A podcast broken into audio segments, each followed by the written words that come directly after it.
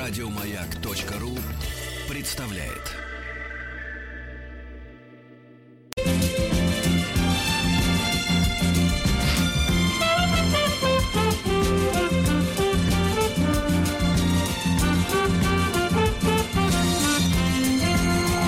Сергей Стилавин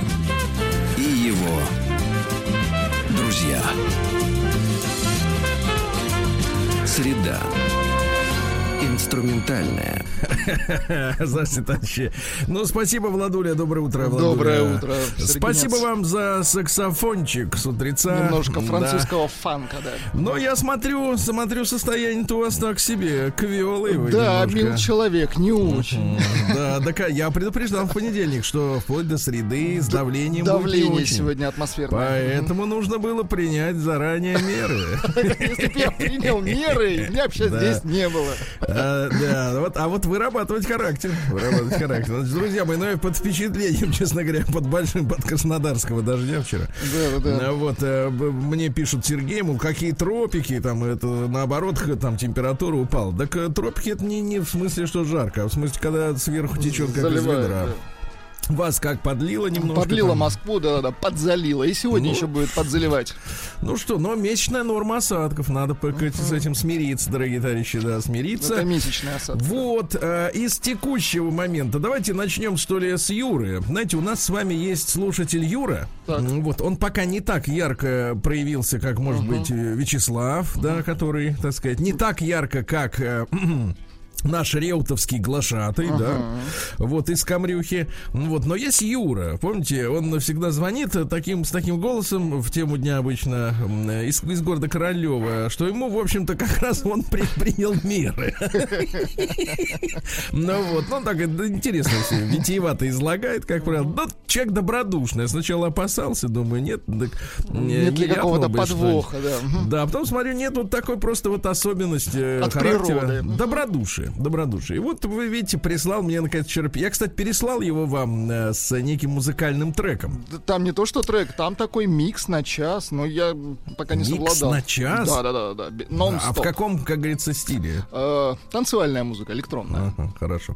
А, так вот, э, Юра прислал мне вчера вечером письмо. Добрый вечер. Соответственно, вы, Сергей, знаете, что я разведен. Помните, он Да, 15 да, да, лет да. отрубил, эм, вот и так далее. Вы знаете, что я разведен. Дочка сдала сессию. Очень хорошо сдала. За это я ей перечислил на карту некоторую сумму. Так. На что она мне ответила. А чё так мало?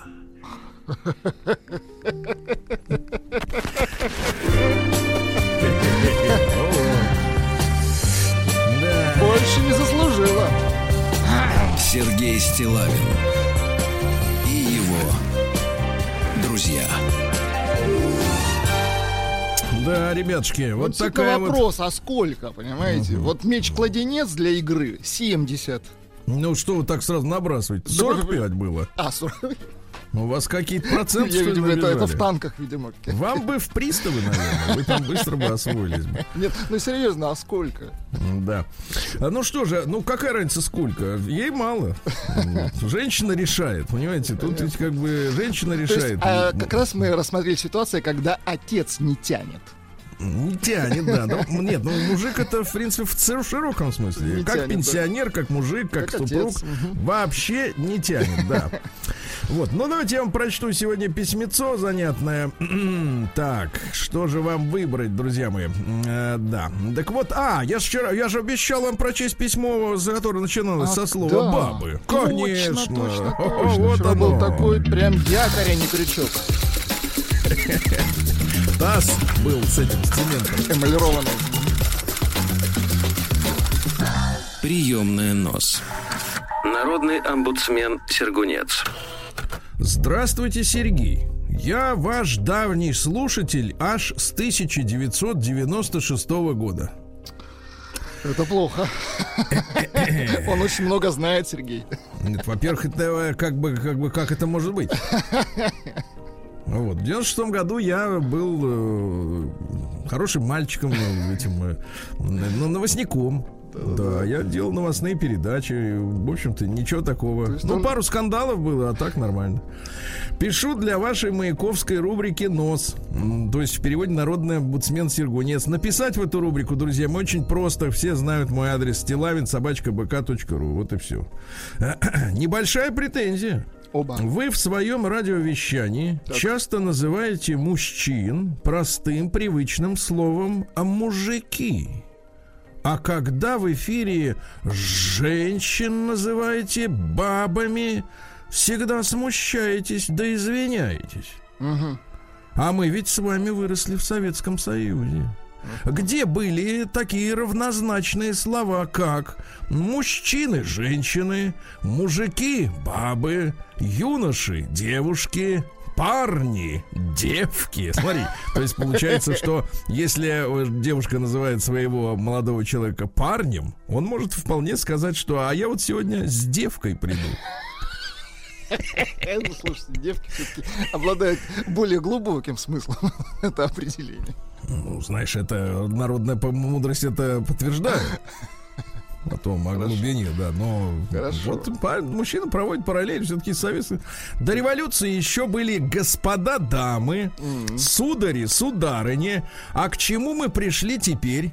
Постыдное раньше слово «мужик», относящееся к определенной прослойке общества, ну, давайте так, не постыдное, а просто характеризующее простого человека с села. Правильно? Ну, просто да-да-да. Да. Значит, кстати, мужики остались и в местах не столь отдаленных. Это, так сказать, отдельная категория, но тут не разбирать не будем. Так вот, относящееся к определенной прослойке общества стало основным в, из- в определении мужчины. А слово «баба» стало до такой степени неприличным, что в Фейсбуке за него баня. Банят, мой мальчик, да. Банят за бабу. Ага, и идиотизм, и он разрастается. Ну, там два слова. Баба да хохол. Вот и два слова, из-за которых можно... Обидных. А, а забаниться А, а за москаль, резко. конечно, не банят. Ну, конечно, нет. Ну что, москаль это правильный диагноз, а хохол неправильный. Да. Так вот, что далеко ходить? Один ваш коллега с маяка, известный дамский угодник и женопоклонник, Так, так, так, так. это кто такой? Ну-ка ты давай вычисляй. Около года назад в эфире умудрился в беседе сказать про дам и их мужиков. О как! Так, так, так. Я, честно говоря, давно ждал от него этого. Ну, то есть подлости какой-то. Да, да, да. И вот этот момент произошел. Прошу вас, как народного омбудсмена, разобраться в этой несправедливости.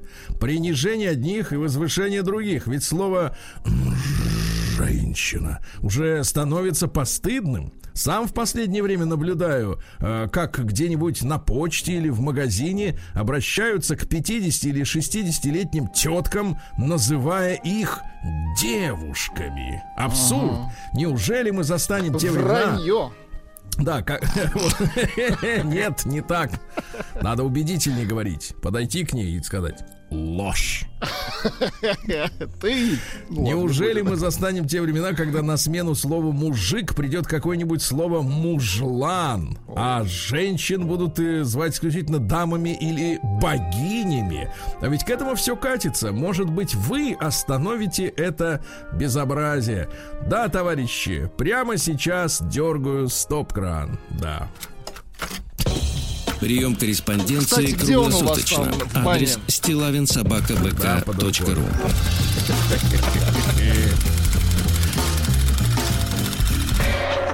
Фамилия Стилавин 2 Л. Так, ну и хочу прочесть вам вот такую записочку. Пишут женский угодник ружейников. Да вы что, серьезно? Ну, не Стаховский, наверное. Или... А вы мерзавец. В смысле, ну это пишут, это посмотрю. пишут люди, я просто читаю. Вы мерзавец, да. Ладно.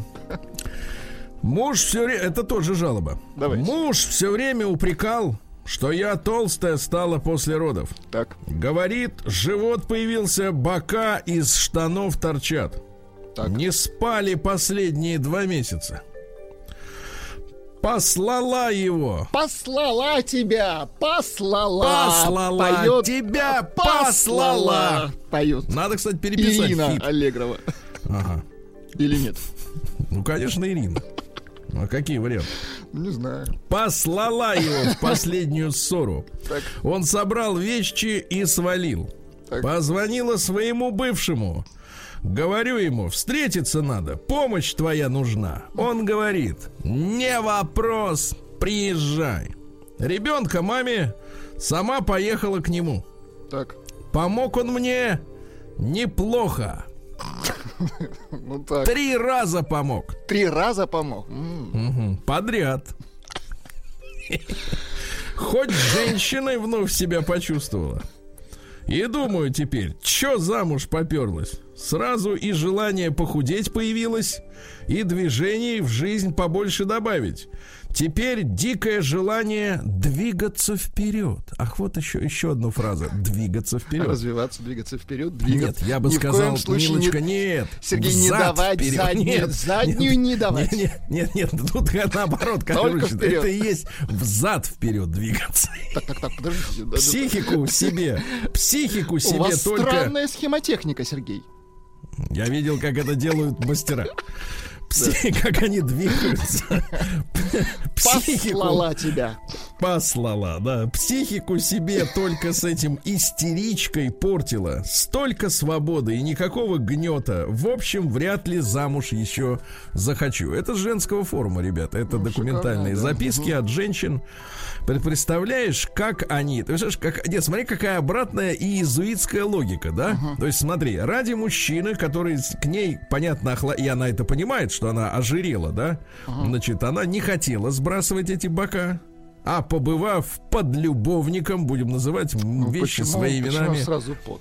Хорошо, да, да, э, по-разному. Э, да, она тут же решила наоборот худеть. Вот где, в чем, так сказать, логика? да? Раскусила вкус. Раскусила. Она послала. Понимаешь, бока. Давайте послала. еще раз. Послала тебя. Прием Послала. корреспонденции круглосуточно. Адрес стилавинсобакабк.ру За других. За других. Да. Фамилия Стилавин 2 Л. Ну что же, ну и есть у нас от Анечки из Ижевска письмецо. Давайте. Здравствуйте, Сергей Валерьевич. Мне нужно поделиться с вами. Жаль, никогда с материальными требами не приходит. Вот, делиться. Женщина делится. Интересно. Давайте. Мне нужно поделиться с вами, а главное с радиослушательницами, в скобках. Думаю, в век феминизма такие звания давать можно. Можно, но не вы уполномочены, Аня. Я работаю в индустрии красоты уже очень много лет. И, конечно, мои клиенты 50. делятся со мной своими новостями, историями, наблюдениями.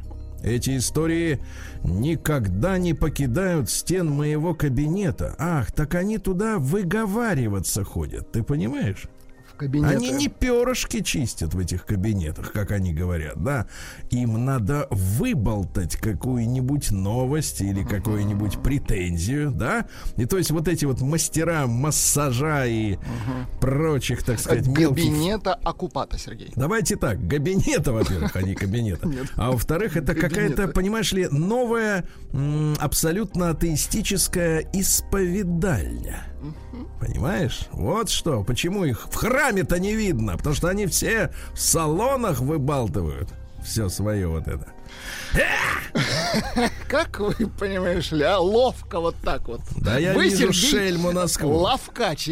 Эти истории никогда не покидают стен моего кабинета, как вы говорите. Кабинета оккупата. Я понимаю, для многих посещение косметолога это еще и психоэмоциональная разгрузка. Когда ты лежишь в удобном косметологическом кресле, так, так, так. тело расслаблено и нет зрительного контакта с твоим собеседником, а чаще лишь слушателем, разговор с легкостью переходит в доверительную фразу. Кстати, видел фильмы для взрослых, где м, не то чтобы в доверительную Где фазу беседы не переходят, было, да, Сергей? да, где никто и не разговаривал. Да. Сразу к делу. Одна моя постоянная клиентша, Так. Которая уже почему-то решила стать моей приятельницей, а этого я стараюсь в работе избегать, недавно поделилась со мной историей. Мужа не любит. А, не любит мужа. Какая банальность. Да? И даже презирает. О, боже. И даже презирает. Мать свою винит за несчастливое детство. Вообще это сейчас принято винить во всем родителей. Город наш ей опостылил, Так. а девушка сама родом из небольшого поселка. Э, Речь идет не о Москве. Э, И не, по- не про поселок, и не про город. А и она хочет переехать в Москву, бросив мужа. Ей, видите ли, хочется настоящего мужика и самца. Помните, я вам писал, читал э, сообщение от женщины, которая хочет простого сибирского парня. Вот такая же история. Нет, ну сибирского много. в Москве сложно искать, а вот... Да почему? Да каждый второй. Каждый второй. Ну, погоди. Муж много работает, обеспечивает всю семью. Мужчина, вы слушайте, да, как вот, вот насколько вы уверены в том, что вас не презирают. Муж много работает, обеспечивает всю семью, в том числе и маму девицы, отвозит их э, дочь в детский сад перед работой, чтобы жена могла выспаться, и потом в хорошем настроении отправиться нет, не, ребята, не на работу, на йогу для душевных практик и медитаций. Он собирается покупать дом с участком в пригороде, чтобы она могла заниматься э, обустройством интерьера. А ей-то хочется, девочке-то этой прекрасной, приключений и красивой жизни непременно, а теперь внимание, Владик, в историческом центре Москвы. На место Митрофановой метить. Да, да, да. Девушка весьма средних внешних данных. Это женщина пишет, а ей Средних, можно верить. ага. Да, да, потому что женщины обычно друг друга как бы пестуют. Но а они так аккуратненько, знаете, вот когда, ну, типа, что-то не нравится, они говорят, ну, такая. Ага. Чтоб не нет у обидеть. нее, нет у нее ни длинных ног, ни богатства красоты волос. Нет всего того, чем обычно награждаются героини бульварной билетристики. Одни цитаты из коучи и доморощенных психологинь в голове. Муж знает о ее мечтах. Ох ты, страдалец. И все понимает. Понимает, что однажды она может его бросить и уехать в Москву. А недавно она пришла ко мне на прием грустная и задумчивая. Я поинтересовалась, все ли у нее в порядке. А она отвечает, Коля, муж, отказался покупать квартиру моей маме. Мне придется искать работу, чтобы взять на себя ипотеку мамы, которая, в принципе, к которой есть претензии, кстати говоря, за детство. Ага. Любопытно. Нет, чтобы отплатить мамаше старицей, правильно? Сказать. Ну ладно, это мы оставим. Она искренне не понимает, почему он отказался купить квартиру, возможно, почти уже бывшей тещи. Она не понимает и грустит. И все так же грезит о настоящем самце. Милые дамы, теперь обращается Анечка к аудитории.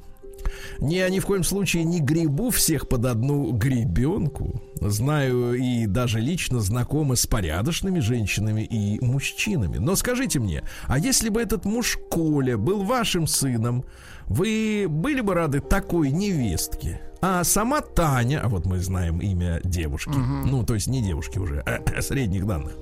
А сама Таня, так зовут девицу, как бы она отнеслась к такой вот женушке для своего сыночка? Давайте подумаем и представим. Была бы я рада, если бы мой сын женился на такой же девушке, как эта Таня. Или вышла бы, или ваша дочь привела бы в дом зятя такого же, как ты сам. Радостно от этих представлений. Вот такое письмо от Анечки. А, кстати говоря, знаете, откуда письмо-то пришло? Ну-ка. Вот у нас и координаты уже есть. Может, узнаете эту парочку? Ну-ка. Таня, да Колян, да мама без квартиры. Ну-ка. Ребятки, посмотрите-ка по сторонам. Ну, по. Ижевску, по Ижевску Ижевск? посмотрите. О. Смотрите, значит, из Ижевска Катя уехала в Монреаль, правильно? Значит, остались всего двое, Коля да Таня. Хорошо бы, конечно, Коле как-то вот оставить Таню. Было бы неплохо вот так ее. А он не может. Не а может, он потому что её- бесхребетный, понимаю. Нет, просто он любит эту дырять. Вот так все. День дяди Бастилии пустую прошел. 80 лет со дня рождения. Ух ты, а ей уж 80.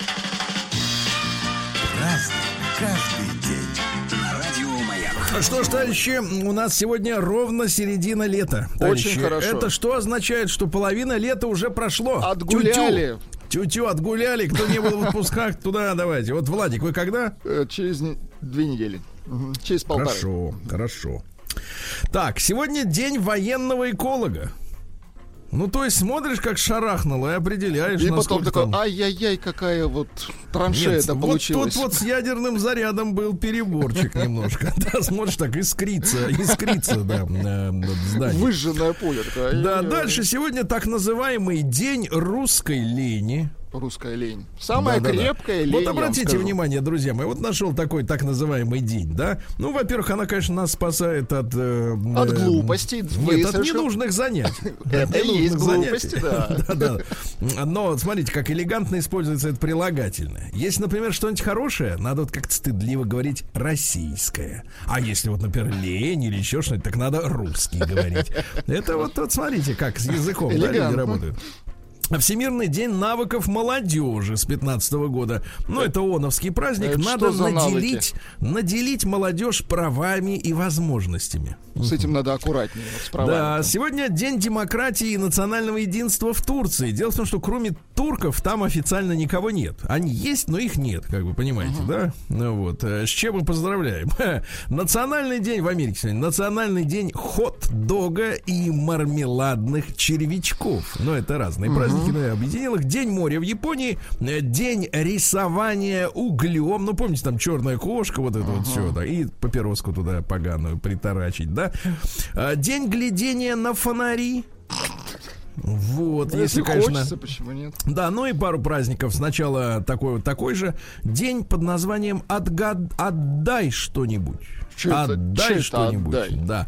Ну и, наконец, сегодня русский народный праздник Берегиня. Берегиня. На Берегиню можно было попытаться приворожить возлюбленного. Ты слышишь, Ничего Владик? себе, очень да, хорошо. Да, да. Если же на деревьях сегодня появляется много желтых листьев, Так. осень и зима будут ранними. Так что все внимание на березу. Праздник каждый день. Так, ну что же, в 1205 году папа Иннокентий III в этот день заявил, что евреи Так. обречены, Владик, на вечное рабство и покорение из-за распятия Иисуса Христа. А потом вот э, как-то, по-моему, в 60-е годы уже Э, 20 раз, и века уже все. ее сняли, сняли, Да. да. Вот видите, как меняется время-то. А в 1240 году Александр Невский вместе со своим войском атаковал военный лагерь шведов на Неве. Ну Вот так э, прославленная произошла Невская битва, да. Вот э, русские войска остановили продвижение шведов, которые лезли на Ладогу, в Новгород лезли своим, своим Мгм. лезли в Новгород, да. Э, Вот, ну и соответственно при п- п- прищучили орден. Очень хорошо. Вот, да, да. А в 1381 в Сент-Олбансе повешен был, это Англия, да, английский народный проповедник, который был идеологом ереси лоллардов. Звали его Джон Болл. Ну Вот. Что касается лоллардов, э, ну вот в переводе со средненидерландского это слово переводится как бормочущий, бормотуны. Это, значит, э, секта, да, Так. а, социально-уравнительного характера. Э, Хотели, чтобы все были равны. Вот, это что значит, как это все, Ну, да? это как в 17-м у нас сделали. Ну, примерно. Вот повесили тогда. В 1606-м э, Рембрандт родился. Очень в принципе, хорошо. еще и Харменс Ван Рейн, но это обычно не упоминается, да? Великий мастер светотени, Да-да-да, понимаете? да. Да-да-да. М, э, Вот. Ну и, соответственно, есть проблема в творчестве товарища Ну-ка, Рембрандта. неужели? Потому что он рядышком с мужичком по фамилии Ливенс работал. Э, Вот. э, Не раз брались за один и тот же сюжет. Понимаете? Некрасиво. Отчасти оба тянулись за Рубенсом. Тот как бы впереди Рубенс, был. да, был мастер. да, да. И иногда Рембрандт заимствовал художественные находки Ливенса. А иногда, кстати, наоборот, Ливенс у Ну, тогда Рембрандта. ничего страшного. Ну, Но как же так вышло, что Рембрандт распиарен, а Ливенс кто? Вот вы о нем только узнали, Ну да. правильно? Сегодня. Вот, ну что там э, еще интересного? Э, Вот э, падение спроса пережил Рембрандт при жизни, к сожалению. Жаль. Да, Начали на него отворачиваться, от него, извините, отворачиваться заказчики и оставили его ученики. Э, Вот. Дело в том, что он перед этим написал п- п- полотно «Ночной дозор». Да, да, да. Вот. А За- люди заказуха. оце- Мгм. Да, люди его оценили как-то вот говорят, ну что-то не, не очень, непонятно, да. Ну вот, ну и, соответственно, ст- перестали бабосики ему давать. Вот, Вот так. так вот, да. надо, да. Да, в 1669-м завершилось самое крупное извержение вулкана Этна. А находится этот вулкан на Сицилии, ребята. Более четырех месяцев фигачил, понимаешь ли, вверх, да. Оттуда вылилось 800 миллионов кубов лавы. Ужас Представляете? Да, да, да, да, да. Но в 1682 в результате обострения борьбы за московский трон после смерти царя Федора Алексеевича из стрелецких волнений вот э, вспыхнула борьба между сторонниками реформ патриарха Никона и староверами.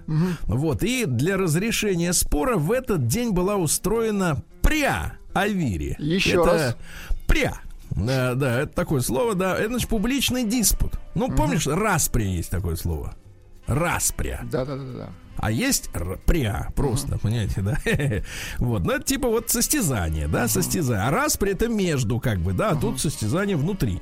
Значит, в Грановитой палате э, присутствовали и Петр Первый, будущий, и правительница Софья. Ну и, соответственно, э, старобрядцы вели себя уверенно, потому что у них была, так сказать, э, уверенность в правоте, правильно? Вот, а выйдя из этой палаты, они на улицах сообщили общественности, что победили в споре, да.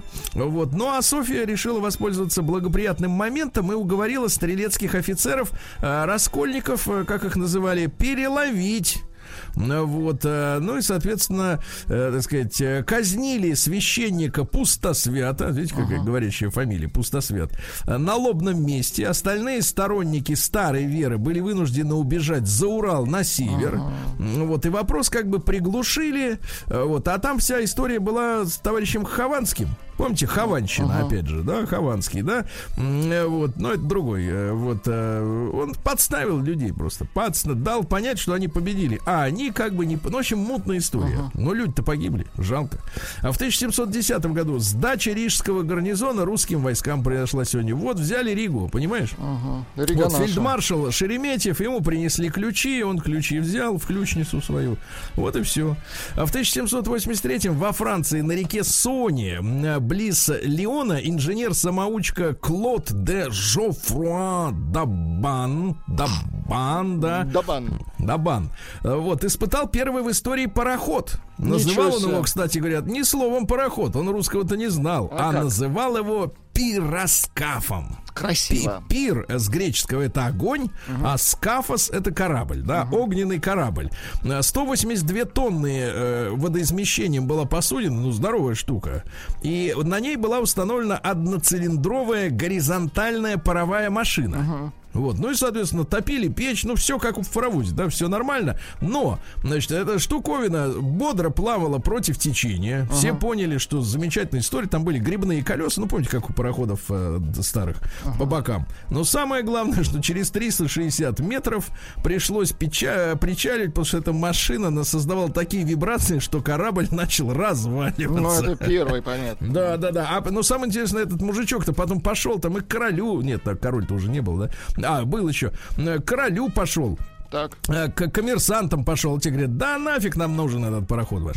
И никто денег не дал на испытания. А могли бы раньше на пароходах плавать, если бы люди Если поняли, что. в чем прикол. Да, да, да. Сегодня в 1795-м Марсельеза официально стала гимном Франции. Значит, э, текст примерно такой. Вперед, отчизны, сыны, вы, час славы вашей настал. Ну Всё. что, хорошо, да, вперед вы. Час славы. На вперед, главное. Вот, сегодня в 1799 во время египетского похода Наполеона французский капитан Бушар обнаружил, ребята, знаменитый розетский камень. А что за камень? Это камень, на котором э, текст один и тот же был написан и на древнеегипетском языке иероглифами, и по-древнегречески. И так стали, научились переводить. Да, вот и наконец научи. А если бы Наполеон не поперся б туда, может, и до сих пор бы Не нашли бы камень, не переводили. Да. Сегодня в 1817-м Джон Фаулер родился, знаменитый английский инженер, который строил и мосты, и метро английское строил, да. Вы были в Лондоне-то, в андерграунде? Нет. Очень. Оно, говорят, не- очень глубокое. Да ладно, не глубоко, страшно, узко. Узко, клаустрофобия. Понимаю. Да. Вот, да. Значит, э, Мария Николаевна Ермолова, актриса, родилась в 1853-м и, э, и в советское время прославилась, понимаете, да? Родилась она в семье суфлера. Сейчас, кстати говоря, профессия-то забыта. Потому что, знаете, вот на сцене обязательно был такой этакий грибок. А ракушка, Сергей. Да, Или ракушка, ракушка. где торчала голова подсказчика, который м, был обращен в сторону сцены и подсказывал актерам, потому что память-то у них была тогда не очень. Девичья. Да, вот сейчас как они вот решают этот вопрос, неизвестно, да-да-да. Вот э, дальше. Сегодня в 1865-м газета «Северная почта» оповестила горожан, что в Петербурге отменен запрет на курение на улицах. Вы представляете, да, можно было опять дымить. Вот, дымить. Ну что же, а в 1870-м, в тот же день, что и Владимир Ильич родился, в тот же год, извините, год, конечно, Леонид Борисович Красин. Э, Это советский дипломат, э, но, понятно, имел подпольные клички. Клички такие. Никитич, Юхансон, Винтер, Лошадь. Лошадь. Кличка, кличка. Лошадь. Не мужчины, заметьте. да. Да, да. Ну, Красин, понятно, был террористом и революционером. Позже а был ледоколом. И потом в честь него, да, назвали, естественно, ледокол. Вот. Ну и, кстати, Красин являлся одним из инициаторов сохранения тела Ленина и постройки мавзолея на Красной площади. Да-да-да. Вообще, Красин верил в грядущее воскрешение покойников. В силу науки, да. Да, они тогда были в этом уверены, что вот-вот сейчас придумают, куда подать электричество, и всех мертвецов, соответственно, И мы того Володя этого. побежит. Да-да-да. Ну а скончался он в Лондоне при невыясненных обстоятельствах. Его кремировали и урну привезли обратно. Вот так вот, да-да-да. Ну и в 1872-м Николай Константинович Кольцов, это наш биолог и экспериментатор знаменитый, автор идеи матричного синтеза хромосом. Вы представляете? Это человек, который родился еще э, в, во второй половине 19 века, а придумал матричный синтез хромосом. Ну, круто, молодец, молодец. да. Родился, кстати, в, в купеческой семье. Папа торговал мехами. Вот, так что Ну, женщины... молодец, что не пошел взрывать людей, как некоторые вот обычно в купеческих семьях. Да. Ну, почему некоторые? Все, почитай, все. Большинство, серьезно. Оттуда. День дяди Бастилии пустую прошел. 80 лет со дня рождения. Ух ты, а ей уж 80. Праздник каждый Так, граждане, середина лета. Сегодня в 1901 году родился Никола Абаньяна. Ох ты. Итальянский философ, можно сказать. Он является создателем позитивного экзистенциональ... экзи- Экзистенциализма, во как. Ага. Это, короче, экзистенционализм, вот, с элементами неопозитивизма. Позитивисты это что? Вот у нас есть и все, и по, и по И барабану. хорошо, да. Мгм. Вот, э, ну что же, ну и ладно, не наша тема, правильно? Вот, э, в 1912 году родился Сергей Георгиевич Лапин, бывший гендиректор ТАСС и председатель комитета СССР по телевидению и радиовещанию. Он возглавлял этот комитет до 85 года. Вот, а в связи с перестройкой как бы начали теснить мужчину прекрасного. Да, да, да. Говорят, вы не понимаете, говорят, что у нас тут это. Ну, представляете, какое, какое хамство. Вот, цензура, кстати говоря, при нем ввели вот систему запретов Так. не разрешал появляться. А какая цензура? Ну, это следующее. Не, за- не разрешал появляться на экране телевизора людям с бородами. Вот. Мужчинам, ведущим, было запрещено выходить в эфир без галстука и пиджака. Женщины не носили брюк. Ну вот. А, ну и запретил показывать по телевидению крупным планом певицу Пугачеву, Да которая с микрофоном вытворяла, по его мнению, Черт знает что. да нет, вот как конкретно известно, что вытворяла, да-да-да. Вот а Высоцкого не хотел видеть в главной роли в сериале «Место встречи изменить нельзя», который снимал Станислав Говорухин. А, но а, Говорухин, говорят, был, ну это понятно, это мы застали, был человеком остроумным, ему удалось уговорить э, Лапина, да. Вот. Он, кстати говоря, при этом сам Лапин был э, образцово эрудирован. Вот, а в искусстве, в литературе, то есть не чиновник, а, в общем-то, эстет. Ну, скорее, культурный да? человек, да-да-да. Э, Вот, развито чувство юмора, говорит, э, было замечательное. Говорит, проходил проходило заседание секретариата ЦК, обсуждали хищение на транспорте. Так, так, так. Выяснилось, что число граж, краж за год увеличилось вдвое, а 40% воров сами железнодорожники. Ну и обсуждение поразило полной беспомощностью. Секретари ЦК ворчали, ахали. Ну вот один из чиновников предложил, надо мобилизовать массы на борьбу с этим пороком. В этот момент Лапин громко произнес, ну если еще и массы мобилизируем, мобилизуем, тогда все поезда будут приходить пустыми. Ну, в общем, да. А сегодня что у нас еще интересного? Роберт Мэрифилд в 21 году, это Нобелевский лауреат американский, э, химический синтез на твердых матрицах. Понимаете, да? В 23-м открылась сегодня первая в Советском Союзе регулярная воздушная линия из Москвы в Нижний на Хорошо. самолете Туту, как говорится. На да. самолете тут очень хорошо. Да, А, Махмуд Исамбаев, великий танцовщик, народный артист Советского Союза, в 24 году родился. Жак Деррида, французский Деррида, философ. м. Деррида, да, занимался деконструктивизмом. Понимаешь? Жаль. Вот. Ну, в языковом смысле. Нет, все нормально. Вот. Сегодня Уралмаш пущен в строй. Уралмаш Поздравляем. в 33 году, да. А сегодня открыт для движения пассажирских и грузовых э, судов канал имени Москвы в 37 году. Там тоже работали каналы армейцы, да. А в 45 году Юрий Шмельч Азиншпиц родился. Помните? Продюсера, великого конечно, продюсера, да. Он, кстати говоря, а, э, когда был еще юным совсем, да, а, сад- э, был администратором рок-группы Сокол. Вы все знаете эту песню? Сокол. Сокол, конечно, включайте. Рок. Ничего себе. Профессий много, но прекрасней всех. Ну, да, да, да, да. Да, класс. Ну, вот эту песню мы все знаем. Фильм, фильм, фильм. Это группа Сокол. Да, он работал в Центральном статистическом управлении, а на досуге занимался валютой. Его арестовали в 70-м, э, нашли 17, почти 18 тысяч долларов и 10 тысяч рублей Сидел. в 70-м году. Осужден, потом еще раз, и вышел он окончательно в 87 году. И не только группа кино, но и технология, моральный кодекс в свое время. Влад, Сташевский. Влад Сташевский, Инга Дроздова. Ну, вот она уехала в Америку. Замечательное тело было у, девушки. А, певица Катя Лель, Дима Билан, группа Динамит, ну и так далее и тому подобное, да. А, дру- совершенно другой калинкор. В 46 году родилась американская поп-певица Линда Ронстадт. Ну-ка, есть у нас, дайте. Feeling better 'cause I'm over you. Да, у песни «Ты не хороший». You know good, you know good, you know Ну, good. Да, Питер, да, Питер Бэнкс в 47 году, кучный идиом, английский рок-музыкант, зачинатель прогрессивного рока. Ага. И А понеслась. как бы вы, как бы вы, Владуля, охарактеризовали, что такое прогрессив? Это вот когда Про- как? Прогрессивный рок, когда нестандартно, когда, Когда да, развивается, как- когда да? есть развитие, когда усложненные ритмы, гармонии. Мелодии, да. да, да, да, да, да. Очень хорошо. В 50 году, о, сегодня отмечаем 70 лет Калимби де Луна, О, ребята. боже, Тони о, Эспозита. боже. Чарующие звуки. Чарующие. Вот это шарабайка, вот этот Давайте звук мне скажем очень честно, нравится. ему завидовал даже Раймонд Паулс. Ему даже Казаченко завидовал, понимаешь? У которого, между прочим, Ну-ка, были штаны. Знаете, как будто его подловили где-то, и он кричит. Да, нет, взяли на кармане. Да, да, да. Да, ну хорошо. А Дальше. дальше, в 56 году Ян Кертис родился, вокалист Joy Division. Хорошие ребята. Постпанки.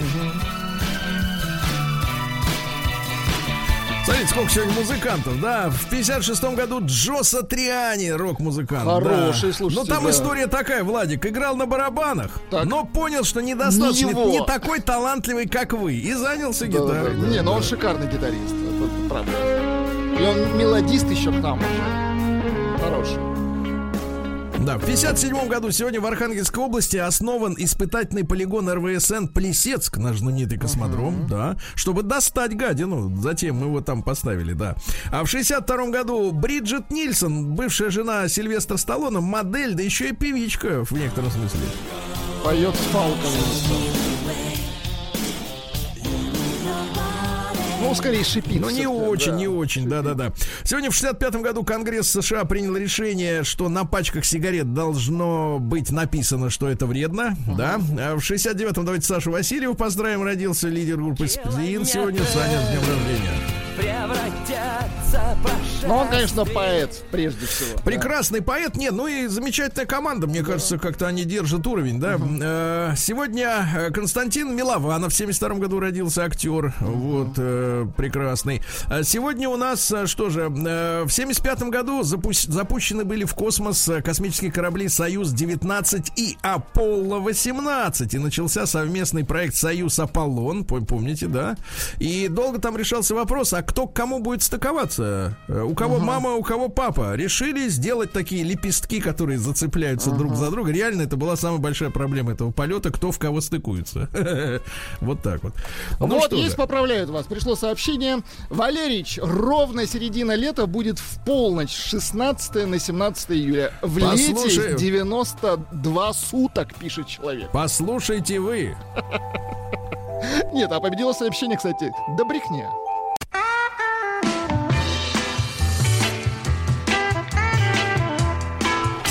Сергей Стилавин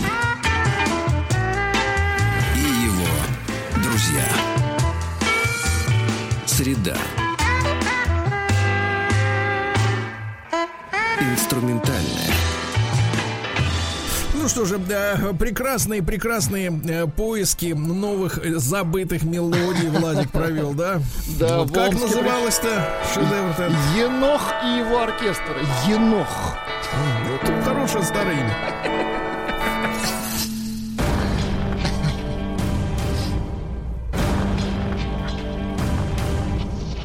Новости региона 55. Амичку оштрафовали на 15 тысяч рублей за то, что она больно ударила судебного пристава. Суд установил, что пристав испытал боль. Боль. Да, за это 15 тысяч рублей. Вот так. Ну что же, после послаблений в связи с коронавирусом амичи завалили город мусором. Упаковки, салфетки, обертки. Ты понимаешь, Печально. товарищи дорогие? Ну давайте ж прибирать за собой. Ну что же, это же наш город. А, то есть ваш город. А, Амич неожиданно застал в своем дворе а, незнакомца, который сотворил шокирующее. Вы представляете? Ну-ка. А, мужик, эм, значит, выпивал с товарищем. Это отвратительно. Товарищ заснул. Так. Мужик взял автомобиль УАЗ Патриот своего товарища. Это большая тяжелая машина. И начал на ней кататься. После чего въехал в дом другого человека. Вот в дом. а. В частный дом влетел джип, э, значит, урон получило сооружение, значит, мужик Джип. просыпается, а, а- а к нему, значит, вот незнакомец идет. Вот так бывает, да. А Мича в качестве аргумента в ссоре избили кочергой. Вот видите, есть в домах кочерги. Кочерги. Омские супруги Гуанака. Мы продолжаем следить за этим, значит, э, сериалом. Мишель и Маруся воспользовались безлюдностью и зачали малыша Маргошу. Отлично. Ай, Какие как молодцы. хорошо. Слушай, как она выглядит, этот змееныш? Ну, а? такое, на четырех. Ага. Хорошо. И голова, да, сверху. Хорошо. Для консервации метрополитена в Омске пустят под нож, а вернее под топор, десятки кленов, вязов, тополей. Это что творится, товарищи? Это ж надо спилить 76 деревьев, 32 клена, 15 ив, э, 17 вязов навехоньких, 9 тополей, 3 берозы и 6 тысяч квадратных места, метров поросли клена. Ничего Вы понимаете, да? Зачем?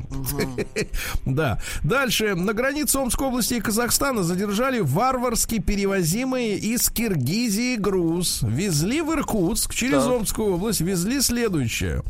А, Кумыс э, 110 килограмм. Меда 28. а, Документов нет. Груз отобрали. Все. А пьяный Амич пришел с другом в винный магазин за добавкой и увидел, что за прилавком лежит iPhone 11 Pro Max продавца. Украли. Украли, Ай-яй-яй. да. Вот в Омске орудовал серийный похититель велосипедов. Э, Тварь поймали, наконец, да. Он э, крал велосипеды. А мечи упорно прокладывают себе путь через арматуру в советском парке. Можно напороться, но они все равно идут. А мечи заработали 500 тысяч на незаконном подключении к водопроводу чужому. Вот. 500 тысяч. Да, на прилавке омского супермаркета нашли червячков. Фу. Но ведь нашли. Че шум-то Ну, хотя поднимаем? это белок. Вот и все, да, белок. Все, отлично. Нашли белок. Это твой Сергей белок? Стилавин Да нет, вроде. и его Сейчас посмотрю. друзья. Ну что же, а теперь вот про других, про другой белок. Москвичам а, 10 лет подбрасывали в дома тараканов, чтобы потом их выводить. Представляете, Ну это какие? подло, это некрасиво. Значит, выявлены дезинсекторы, Так. которые забрасывали в подъезды тараканов, потом клеили А объявление о том, чистили, что мы да. вас избавим. Ну что же, старая методика. Это как за два километра на трассе от шин- до шиномонтажа гвозди разбрасывать. Ага. А, Россиян предостерегли от самостоятельных занятий йогой. Э, Главный йог России Репин сказал, что можно травмироваться. Товарищи, осторожно. Ногу, руку. Осторожно, да. Э, В Петербурге, кстати, пожаловались на авторов тренингов с конвульсиями. Значит, э, нашли некую тре- некий тренинг, он же, так сказать, секта. Так.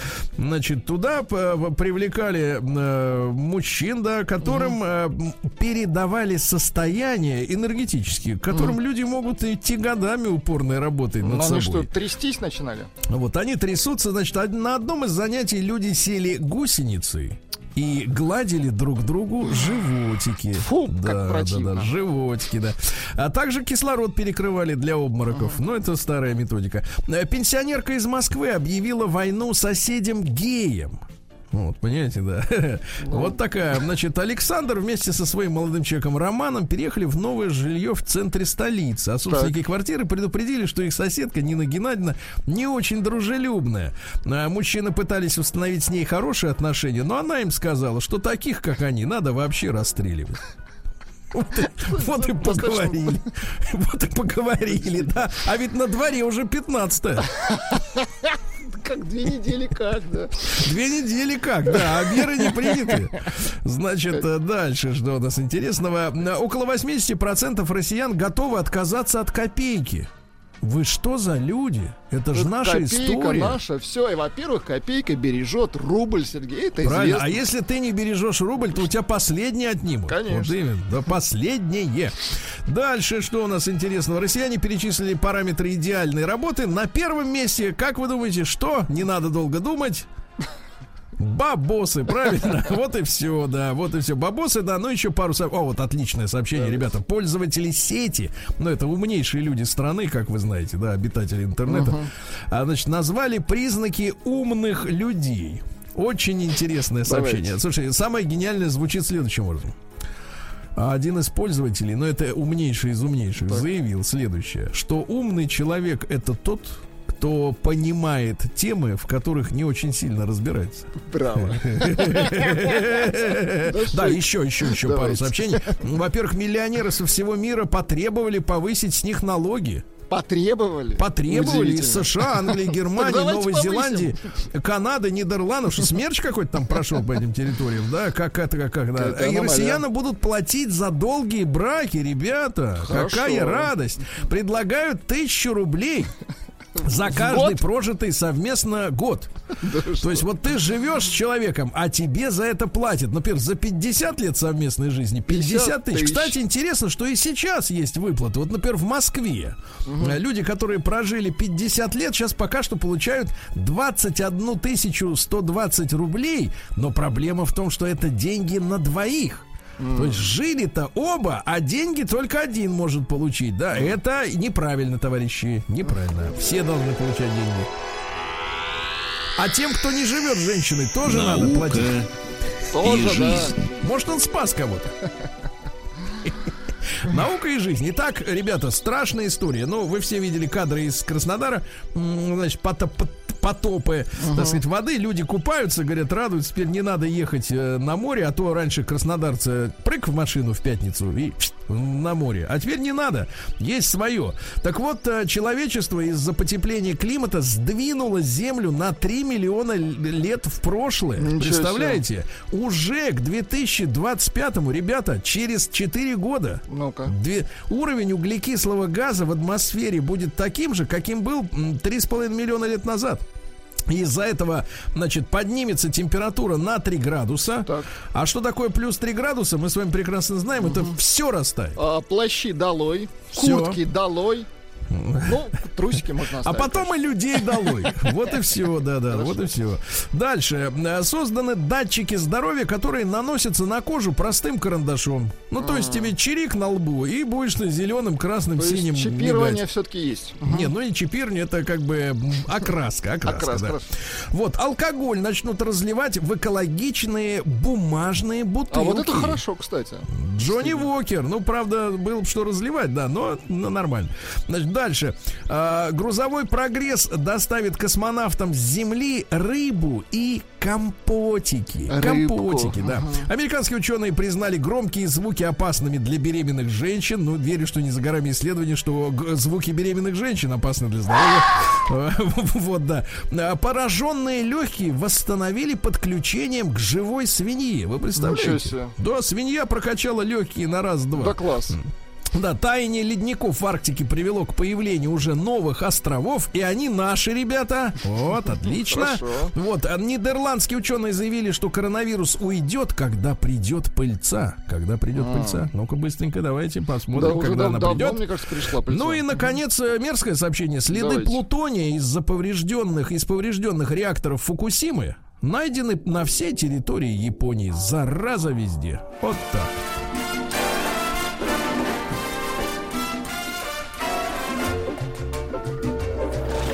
Новости Слушай, капитализма. музыка хорошая и такая же новость под нее. Ничего, да, ничего не знавшая о своей беременности жительница Южноафриканской республики Так. внезапно родила во время эм, сеанса экзорцизма, то есть изгнания дьявола. Дьявол был изгнан. Неплохо. Африка живет, Вот, да? По да, своим Африка законам. культурно, да, культурно. А Застрявший в Шотландии, э, вернее, наоборот, э, да, застрявший в Шотландии грек Так. из-за коронавируса, ну, перестали летать самолеты, доехал до дома на велосипеде за 48 дней. Молодец. 48 дней. А Белорусские футболистки да заподозрили, что с ними играет мужчина. Ай-яй-яй-яй-яй. Из Африки мужчина. Я посмотрел фотографии. В принципе, все на лицо. Все признаки. Все признаки. Боевики в Сирии нап- направили пекаря шпионить за нашими военными объектами. Пекаря? А мы его прищучили. Хорошо. Да, прищучили, да. Белорусского блогера поместили в карцер за небритость. Хорошо. Вот, а будет знать, как не бриться, да. Ну и пару сообщений буквально. Давайте-ка, э, житель Польши сбежал в лес со своей любимой пумой, чтобы ее не посадили в клетку. Ничего Представляете? себе. Молодец, ради, так сказать, животного на все готов, да?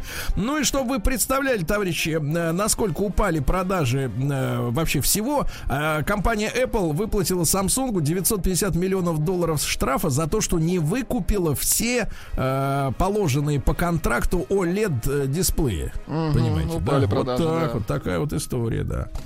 Перейдем к нашей Давайте. реальности.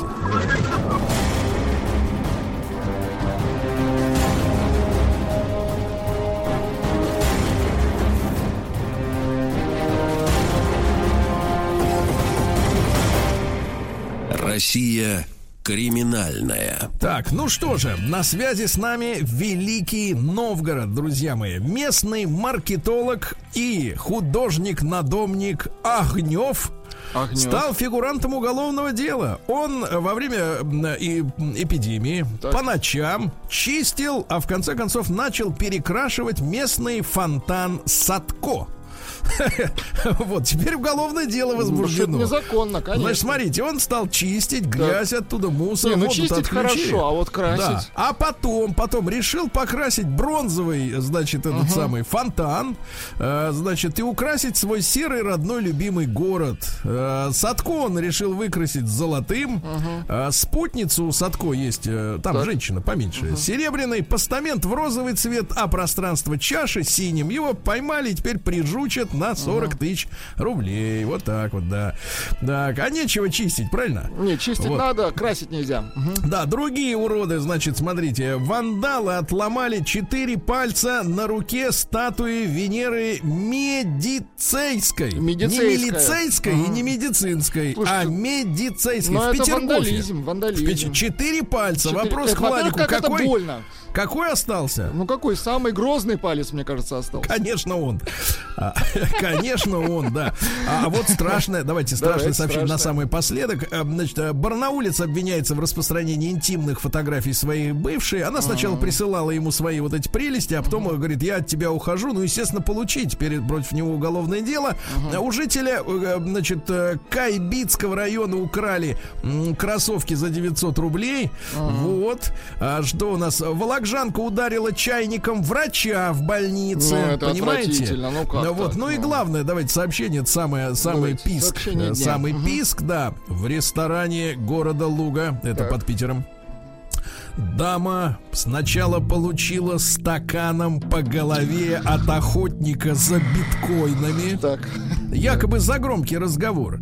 Затем кидателю стаканов врезали, Так. и тот, достав ствол, открыл огонь. Сергей Стилавин и его друзья. Среда. Инструментальная. А, а, психологический журнал глянцевый, да, описывает страшную ситуацию. Заголовок следующий. И он звучит очень и очень, как бы так сказать, во-первых, симптоматично, а во-вторых, печально. Видимо, психологу жалуется мать человека. Так. Текст такой. Дочери 35 лет, ни детей, ни мужа, а она мечтает о новых крутых наушниках. Подозреваю, что беспроводные, Ну, как минимум. с эффектом звук вокруг. Как говорится, да. Ну, большая, большая статья вышла, действительно, что в 35 лет дочь совершенно одинока. Нет ни семьи, ни детей. Два высших образования. Вроде как работает. Правда, карьеру не делает.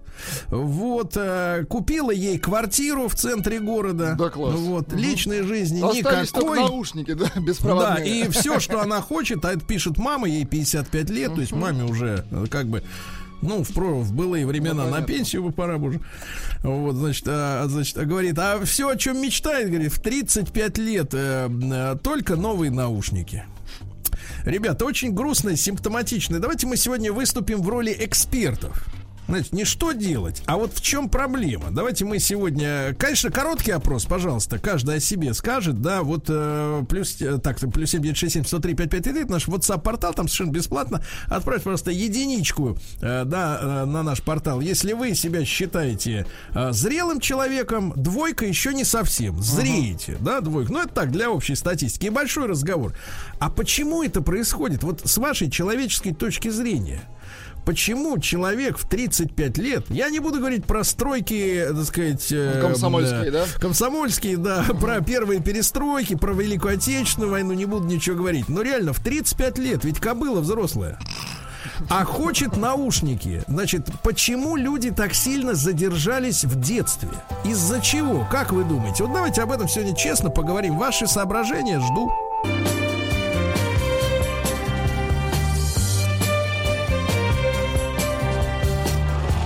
Сергей Стилавин и его друзья.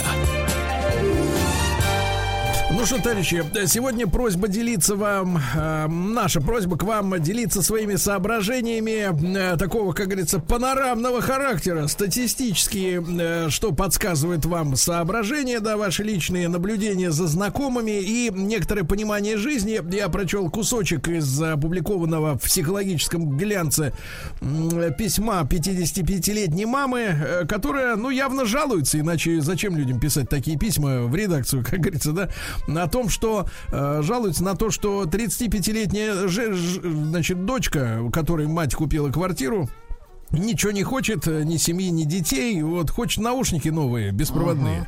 Вот. Ну и, а мать, э, там, там еще продолжение за, занятно, говорит, дала я ей э, деньги на день рождения. Так. Вот, а и говорит, ты хоть подстригись, ты смотри, выглядишь ты как чучело. Ну, подстригись, купи себе новое платье. Ну, то есть, такое ощущение, что разговор идет с подростком, Да, да? да. Вот с подростком, да. Ну, приведи волосы в порядок, там, может, и понравишься кому-нибудь. А та обиделась и перестала брать трубку. Вот такой вот история. Итак, ребята, тема такая. 35 лет, значит, взрослая кобыла или конь. Я думаю, что эта э, проблема не имеет такого полового четкого, да, дифференцирования. Да. Вот, да, значит, а человек ведет себя как подросток. Из-за чего? Я не хочу сказать обо всем поколении. Конечно, есть люди нормальные, но, тем не менее, тенденция прослеживается. Из-за чего вырас- дорастают до 35 лет люди, у которых, соответственно, подростковый взгляд на жизнь. А Потому что мечтать только о наушниках в 35 лет — это тупо. Я могу честно сказать, это тупо. Э, Давайте Лешу послушаем. Алексей Владимирович, доброе утро. Сергей Валерьевич, Владислав Александрович, категорически вас Да. приветствую. Да, ну, Леша, нужна теоретическая база под это дело. Ну, мне кажется, тут все банально просто. Судя по тому, что девочке 35, значит, родилась она в 85-м, ее детство, так сказать, чистые глазенки пришлись на 95-й, 96-й, видимо, не было большого достатка в семье. И хотелось чего-то того, чего не могли себе позволить. И человек, э, может, подсознательно, может, как-то так вот трудясь, и тем более все мама ей дает, и бабки дает, и хату ей от, отчекрыжила. На, наверное, она просто мечтает, она смотрит вот, о, у Маринки айфоновские наушники, почему у меня нет таких? Вот это жизнь, да? Жел- же- желание этих купить эти наушники, это, конечно, Леш, круто. Леш, это- Леш, да. Леш, Леш, ну смотри, ну а когда у нас по большому счету было такое вот сытое, вот без, беззаботное детство-то, когда бы, ну, все было бы Ну, зашибись. Ну, п- Про себя могу сказать. Вот э, у моего деда да. две дочери, а он мечтал о сыне. И вот я, значит, первый внук его. И весь шоколад мне. Мое детство было прекрасное и радужное. Короче, воплотил мечту деда. Да, понимаю. Да, хорошо, Ну, Леш, спасибо ну да, за взгляд. просто- Спасибо, да. Спасибо, спасибо. Ну, смотрите, ну, понятное дело, там э, с Алтайского края пишут. Мне тоже 35, я мужчина, есть семья, дети. Мне тоже нужны беспроводные Bluetooth наушники. Ну, ладно, это юмор. Ну, вот смотрите, другой. Все-таки теоретический ответ ваш на вопрос, почему так происходит. Почему в 35 лет это подросток, по большому счету. Значит, м, задержались в детстве, потому что могут себе это позволить. Ну, Вот такой- хорошо сказано, Такая да. версия, да, А, да, да. Денис э, пишет из Челябинска 30 лет. Считаю себя уже давно взрослым, но тем не менее в марте купил себе приставку Nintendo Switch и фигачим с сыном почти каждый вечер. Ну ладно, ладно, вы не сравнивайте. Мы говорим все-таки об инфантилизме. По большому счету. Значит, пожалуйста, проголосуйте. Также отправьте цифру 1 на наш WhatsApp-портал плюс 7967 Если вы зрелый человек, себе так можете ответить на этот вопрос. Двоечка пока что дозреваете, да? Ну или подростком себя чувствуете до сих пор. Давайте Юру из Королевы послушаем. Юрочка, здравствуйте, мужчина.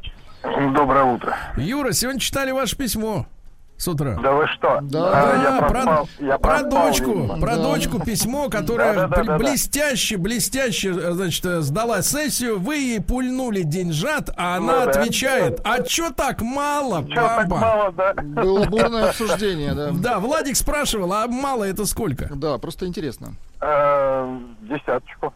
Десяточка, теперь мало. Десяточка, извини меня, мало. Дес- На десяточку можно месяц заправляться. Кстати, Э, Bluetooth наушники можно на десяточку купить. Я, вам там в WhatsApp отправил э, свои Десяточку. мечи. А, Мечи. мечи, хорошо. Может, быть, видели. Так, ну-ка расскажите, Юра, что вы купили недавно себе меч Катану? Да. А это законно? С катаной-то А? Вот, вот теперь, теперь и думаю, законно это или нет. Слушайте, скажите, Юра, а если теоретически, да, вот почему люди задерживаются в подростковом э, состоянии? Что причиной? Да вот сам теперь не понимаю. Свои 41, почти вот 42, 26 июля будет 42. Так.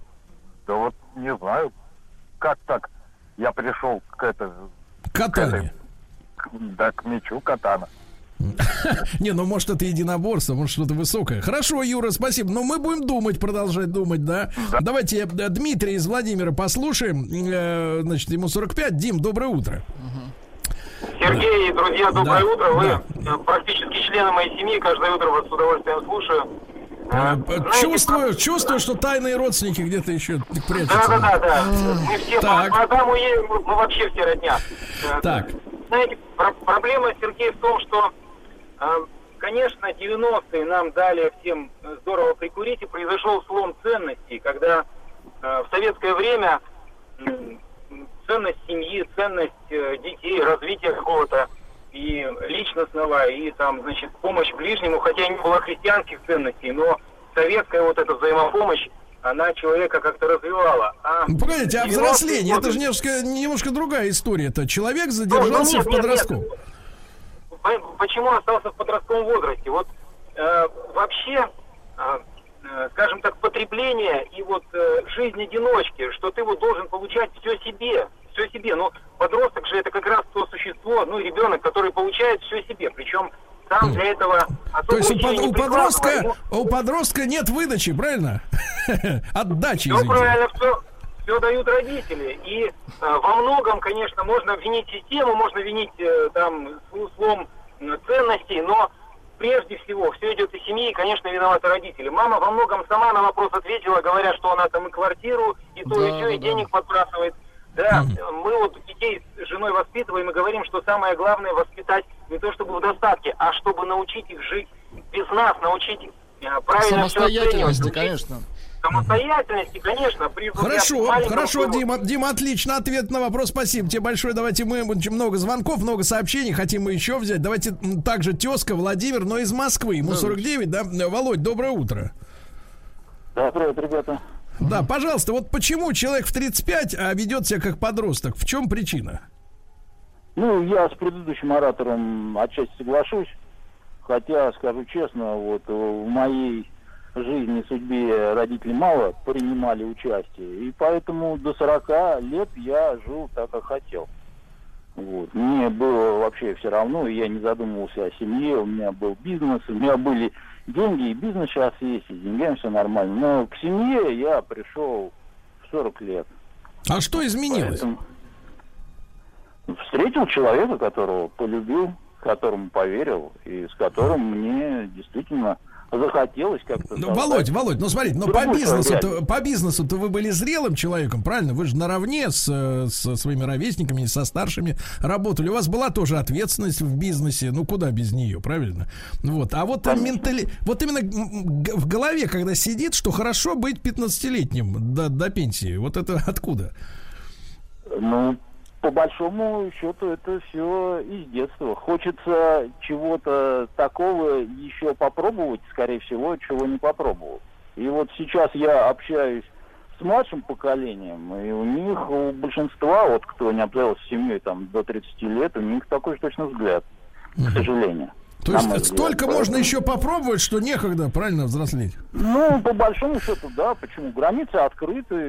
Если достаток есть, то, как говорится, вперед на полных парусах. Понятно, понятно, мечтам. хорошо. Времени, ну, короче говоря, спасибо большое. Времени меньше, чем объектов, которые еще нужно посетить, правильно? Давайте послушаем Алексея из Балашихи, ему 47, да. Леш, доброе утро. Доброе утро, Сергей Валерьевич. Влад. Леш, ну, пожалуйста, вот смотрите, девочка, ну как, ее даже девочкой-то не назвать, а она себя ощущает девочкой, да? Ну, вот 35 женщина, лет, конечно хочет наушники, подросток фактически. В чем проблема? Ну, а проблема в том, что задач-то перед человеком никаких не ставилось. Это, это проблема воспитания прежде всего. У мамы какая забота была? Чтобы чадо было накормлено, одето, чтобы все какие-то там заботы морально-этического плана, бытового плана, все решала за нее мама, понимаете? Но если вот как у птичек там, да, до какого-то времени они кормят, кормят, а потом пендель с гнезда полетел. А, а тут ситуация-то, ну чего, мама деньги То это запуливает. Нужен Нормально. волшебный пендель. я Пендель, точно.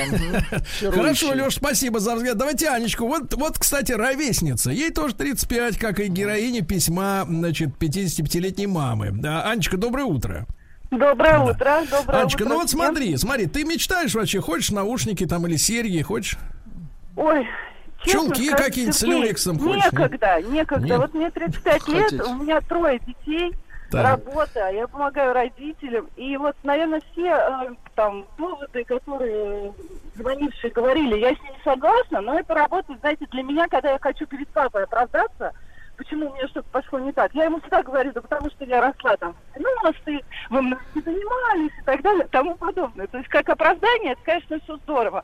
Но в целом моя позиция, вот послушала и прям меня зацепила, хотя слушаю вас много лет, э, никогда не осмеливалась позвонить. Это безделие все это у нее. Мгм. Вот последнее, э, как это, мнение про пинок, оно, наверное, вот А кто вам, в ближе. каком возрасте вам дали пенделя Ну, волшебного? волшебного. Да. Слушайте, да, мне кажется, я сама его себе дала, когда посмотрела, вот, что, ну, реально как-то надо выгребать, надо помогать и э, тем же родителям, но им правда было всем, многим некогда, и у меня у ровесников, э, ну, то есть мало, э, маленький достаток, можно так сказать, да, был в наших семьях.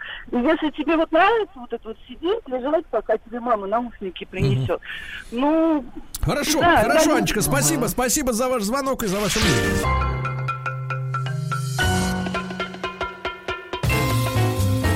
Сергей Стилавин и его друзья.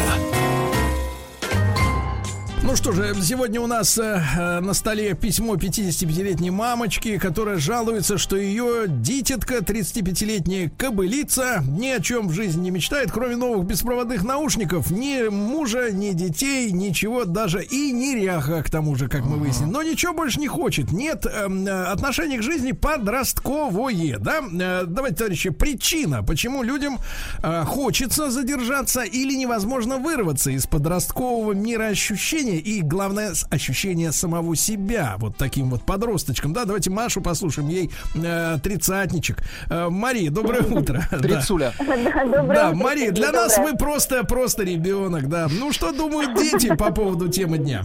А, да, Сергей, вы знаете, я пока ждала на линии, у меня был один вариант, но вот он как-то немножечко изменился. А, вы знаете, судя из, э, исходя из письма, да, которое написала женщина, э, как мне кажется, там э, в семье папы не было. Ну, то есть она же не написала, что мы там купили, да, с мужем там как-то квартиру, что я купила Так. квартиру. У меня ощущение, что э, там была безотцовщина, да, не было, не было отца. И, возможно, мама этой девушки, а, желая, как скажем, э, эм, ну, как, как, как закрыть те, те, те, те дыры, которые, в общем-то, э, ну, ну, как отсут, по- покрыть отсутствие, наверное, отца, да, всеми возможными способами, ну, то есть какой-то э, сверхзаботой, да, вот это вот все, и не оставив ребенку просто, ну, совершенно не, ну, никакой заботы.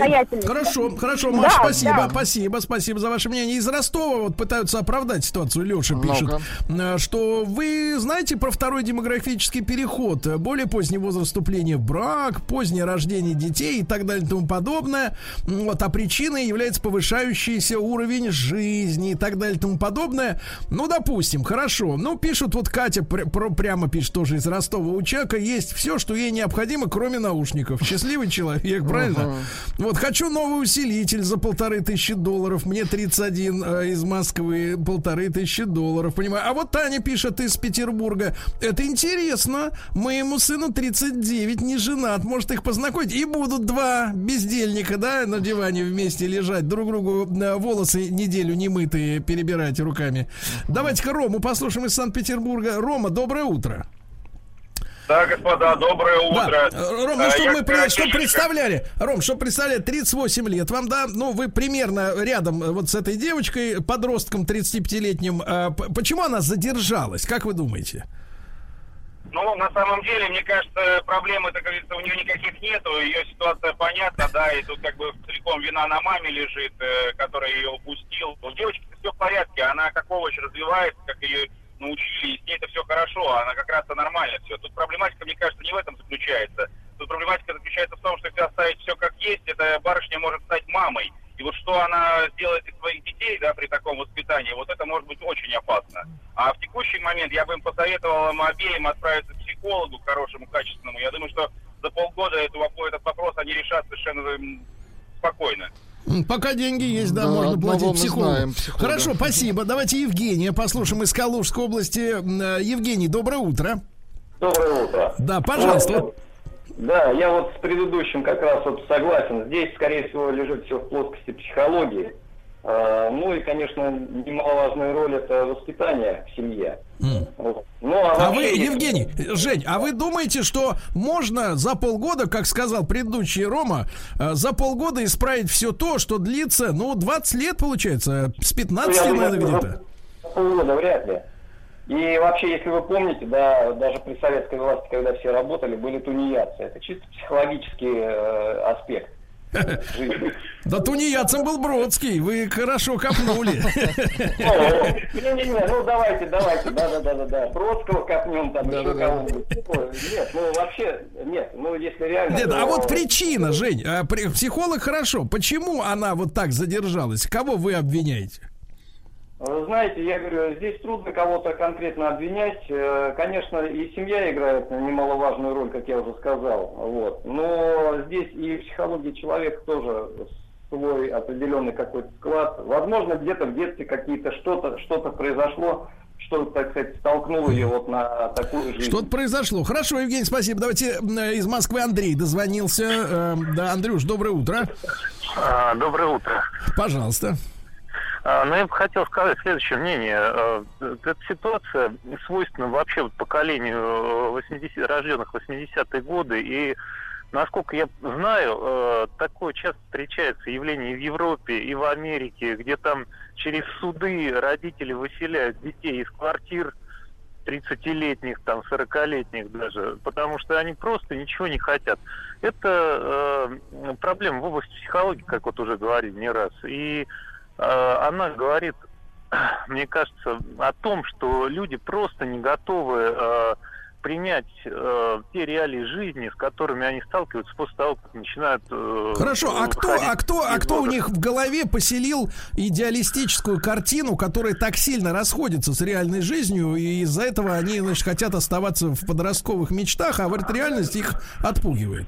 Э, Мне кажется, тут нет такого прям одного какого-то ответа. Это комплекс. э, комплекс. И это и... Комплекс. Хорошо, э, хорошо. ну, Спасибо, Андрюша, пакет. спасибо за мнение. Очень много звонков. Давайте Илью из Питера послушаем. Илюш, доброе утро. Да. Здравствуйте, здравствуйте. Ваше Ну, мнение, вы пожалуйста. Вы знаете, я считаю, может, что сама проблема поставлена не совсем правильно. Вдумайтесь, вот матери 55 лет, она родила в 20. Вот у нее все, по сути, как сказать, какие-то мечты и цели были. Это в 20 лет, я извиняюсь, как бы раздвинуть ноги, родить ребенка. Все. И что она сейчас требует от ребенка, по большому счету? У нее никаких целей, очевидно, не было. Ни учиться, ни работать, ничего. А при этом ее дочь, она там чем-то занимается. Ну, хочет человек наушники. Кто-то хочет в Турцию съездить, погреться под пальмой. Кто-то машину новую, кто-то наушники. Я не думаю, что это единственная мечта, на этом ее жизнь заканчивается. Да, я Ну, бы, конечно, слушайте, спасибо, Илья. Я бы, конечно, с ногами-то поосторожнее бы, да. Всё-таки- и с Турцией тоже Да, поосторожнее. Да, да, да, да, да. Вот, ребята, и никто не говорит, э, цифры такие, кстати говоря, 53% не чувствуют себя в нашей аудитории полностью созревшими. Это на минуточку, да, нас слушают не школьники в основном, да. Ну и, и большой разговор. Никто не, слу- не, не говорит о том, что нет э, пропаганды или там культурного кода, культурного, м, так сказать, клише зрелого человека в нашем массовом искусстве. И зато есть культ молодости, юности, да, которая вправе ошибаться. И потребление, может, может путешествовать, да, потреблять. И, соответственно, абсолютно не нуждается ни в какой семье, потому что в мире столько радостей. Зачем, зачем делиться с каким-то еще человеком? Беспроводной радостью. Беспроводная, да, вот так.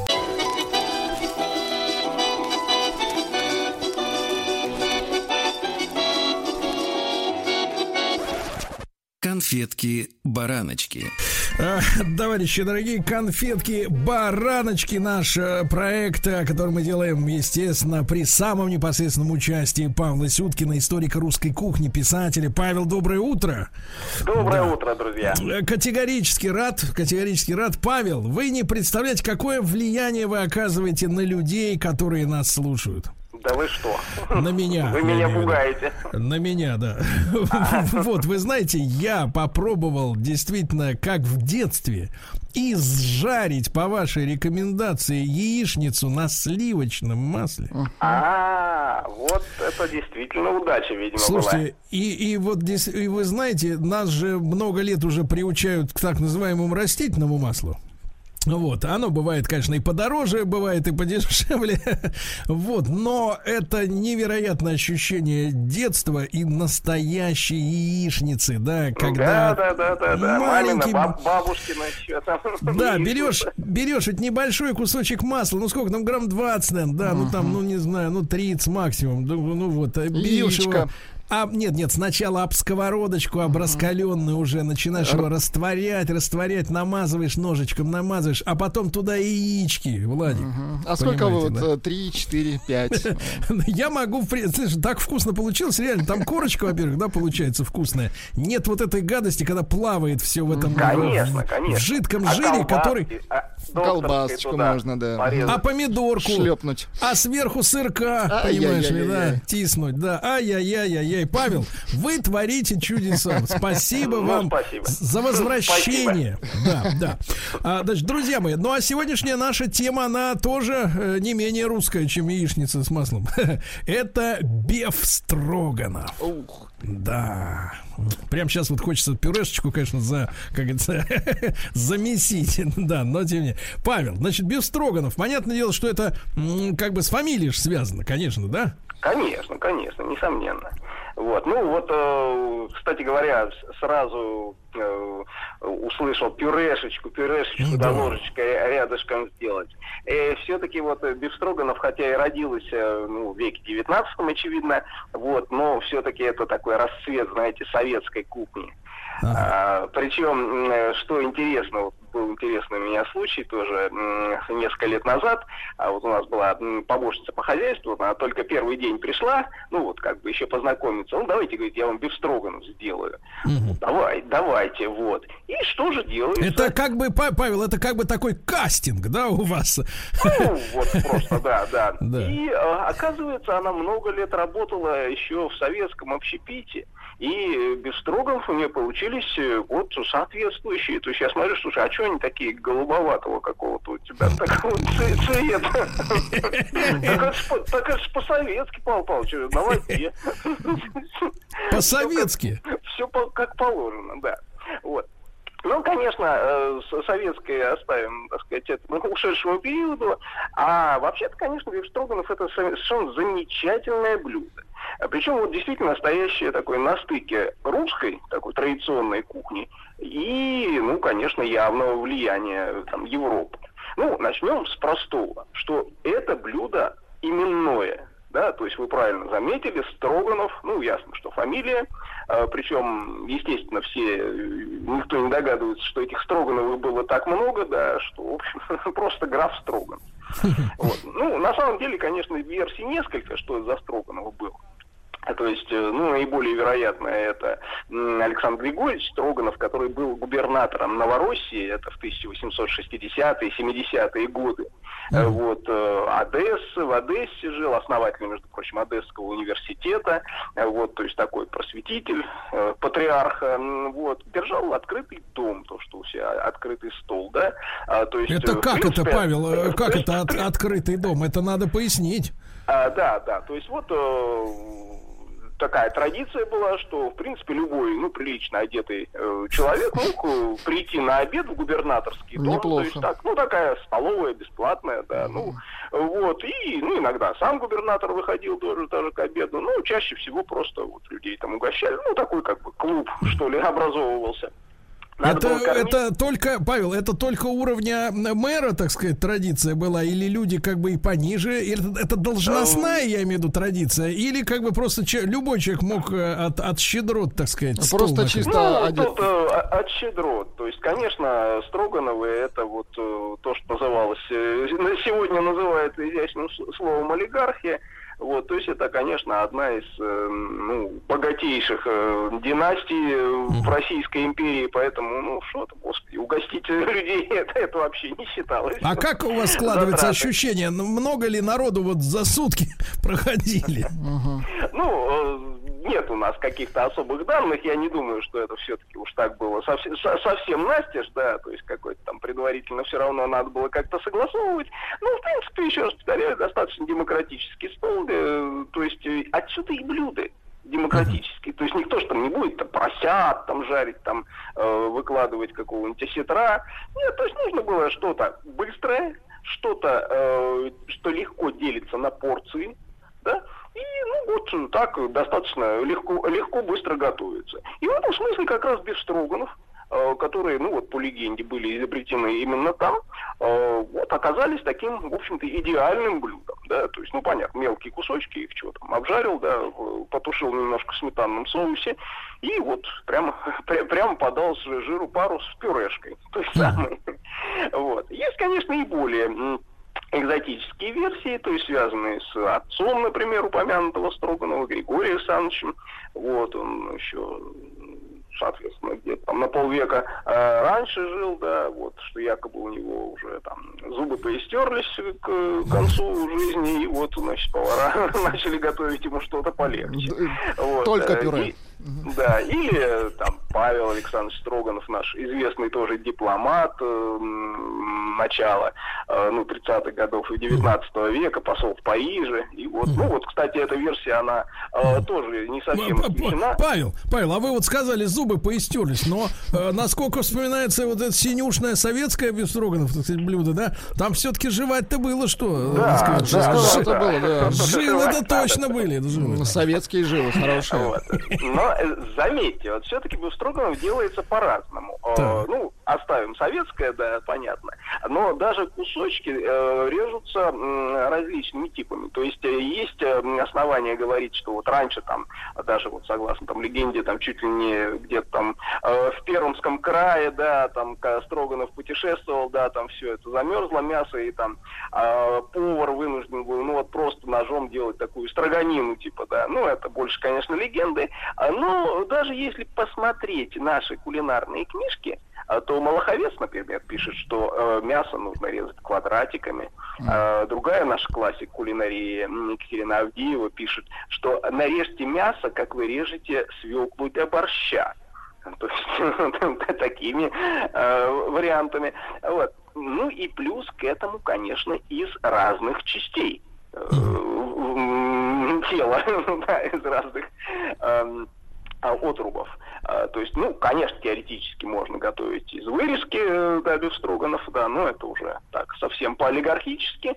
Вот, но вообще туда идет и какая-нибудь почечная часть, э, там, кострец, например, да, то есть то, что... Кострец, это вот что такое кострец? Это вот э, верхняя часть бедра. э, Так. э, ну, говядины, да, коровы.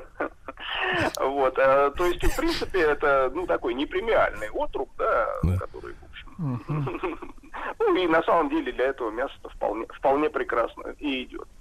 Вот. Поэтому, естественно, оно может быть и помягче, и по там, жестче немножко. Ну, опять же, как, как приготовить. Да, плюс прибавьте, что бифстроганов, оно такое очень, я бы сказал, вот именно русское блюдо, в том плане, что все, что можно, можно заменить. Там, мясо, Даже мясо, да? ну, на, на э, печень, например, меняется достаточно легко. Вот, э, соус там томатный какой-нибудь, ну, сметанный томатный на там, соус южный, э, как при Советском Союзе. Вот, то есть это проявлять фантазию. Сегодня бифстроганов делают даже с грибами. С грибами? Да, да, да, то еще и грибной соус такой немножко добавляется. Ну, мясо остается, естественно, но еще добавляется и такой грибной оттенок, что на самом деле очень хорошо. А, Павел, а это блюдо, оно всегда оставалось аристократическим, ну или, как говорится, с барского стола угощали прилично одетых. Э, Оно, как вы думаете, вот э, до революции, оно в народ-то двинулось? Э, Я думаю, что да. То есть, в общем-то, это блюдо, оно идеальное для общепита. Вот давайте говорить откровенно. Вот, то есть то, что я вам сказал, дешевое, быстрое, легко делящееся на порции, э, вот, с ярким таким вкусом, ну и позволяющее экспериментировать, а- опять же. Вот, поэтому, в принципе, это вот уже там в начале 20 века, ну, а, собственно говоря, первый рецепт бифстроганов записанный у нас. Это 1871 год, это вот одно из изданий «Малаховец». Мясо по-строгановски. Да, ничего другого, так сказать, у нас э, как более раннего нет. Вот. И, естественно, оно, да, достаточно быстро приходит, и не только какие-то фешенебельные рестораны, ну и, ну, обычные там, так сказать, харчевни, да, трактиры. То есть это, Павел, в полном смысле слова наш ответ Рональду Макдональду, да, в перспективе? Доступная теорети- еда. Теоретически, да, я давно говорю, что лучший русский фастфуд это на самом деле наша столовая, вот в таком хорошем ее, так сказать, виде, да, советская, да, это быстро, дешево, ну и, в общем, в принципе, качественно, предсказуемо. То есть, когда вы идете... в- Предсказуемо, хорошее, вместо качественно Мак- говорить предсказуемо. Нет, ну, когда вы идете в Макдональдс, вы же понимаете, все предсказуемо, что вы там получите. Хотя вот, хотя вот Владик у нас как-то сходил, э, в общем, с тех пор не ходит. Ну, да. надо, не надо, Ну ладно, да, да, да. А, Павел, а вот э, название Беф Строганов, оно же, как бы, так сказать, э, э, так сказать, не- наполовину наше, а наполовину нет. Кто добавил беф? Ну, беф, то есть, ну, как говядина по-строгановски, собственно, она изначально, я еще раз говорю, в русских рецептах у той же Малаховеца, вот именно говядина по-строгановски так фигурирует. Вот, а дальше э, дело в том, что уже э, в 1891 году э, этот рецепт появляется уже во французских журналах, даже участвовал сам в конкурсе «Лярд Кулинар» э, французского журнала, вот, ну, естественно, уже под своим таким импортным, так сказать, названием. кулинар. Да. А, ну, тут ведь нужно понимать еще, что вот, на мой взгляд, мы, кстати говоря, тоже вот достаточно копались ну, что ли, в истории это, этого блюда. В истории в каком смысле? Что э, ну, вот, э, нет у нас ощущения, что вот блюдо просто вот можно сесть так и придумать да, блюдо. А давай-ка вот мы мясо там помельче порежем, да сметаны туда добавим и все это потушим.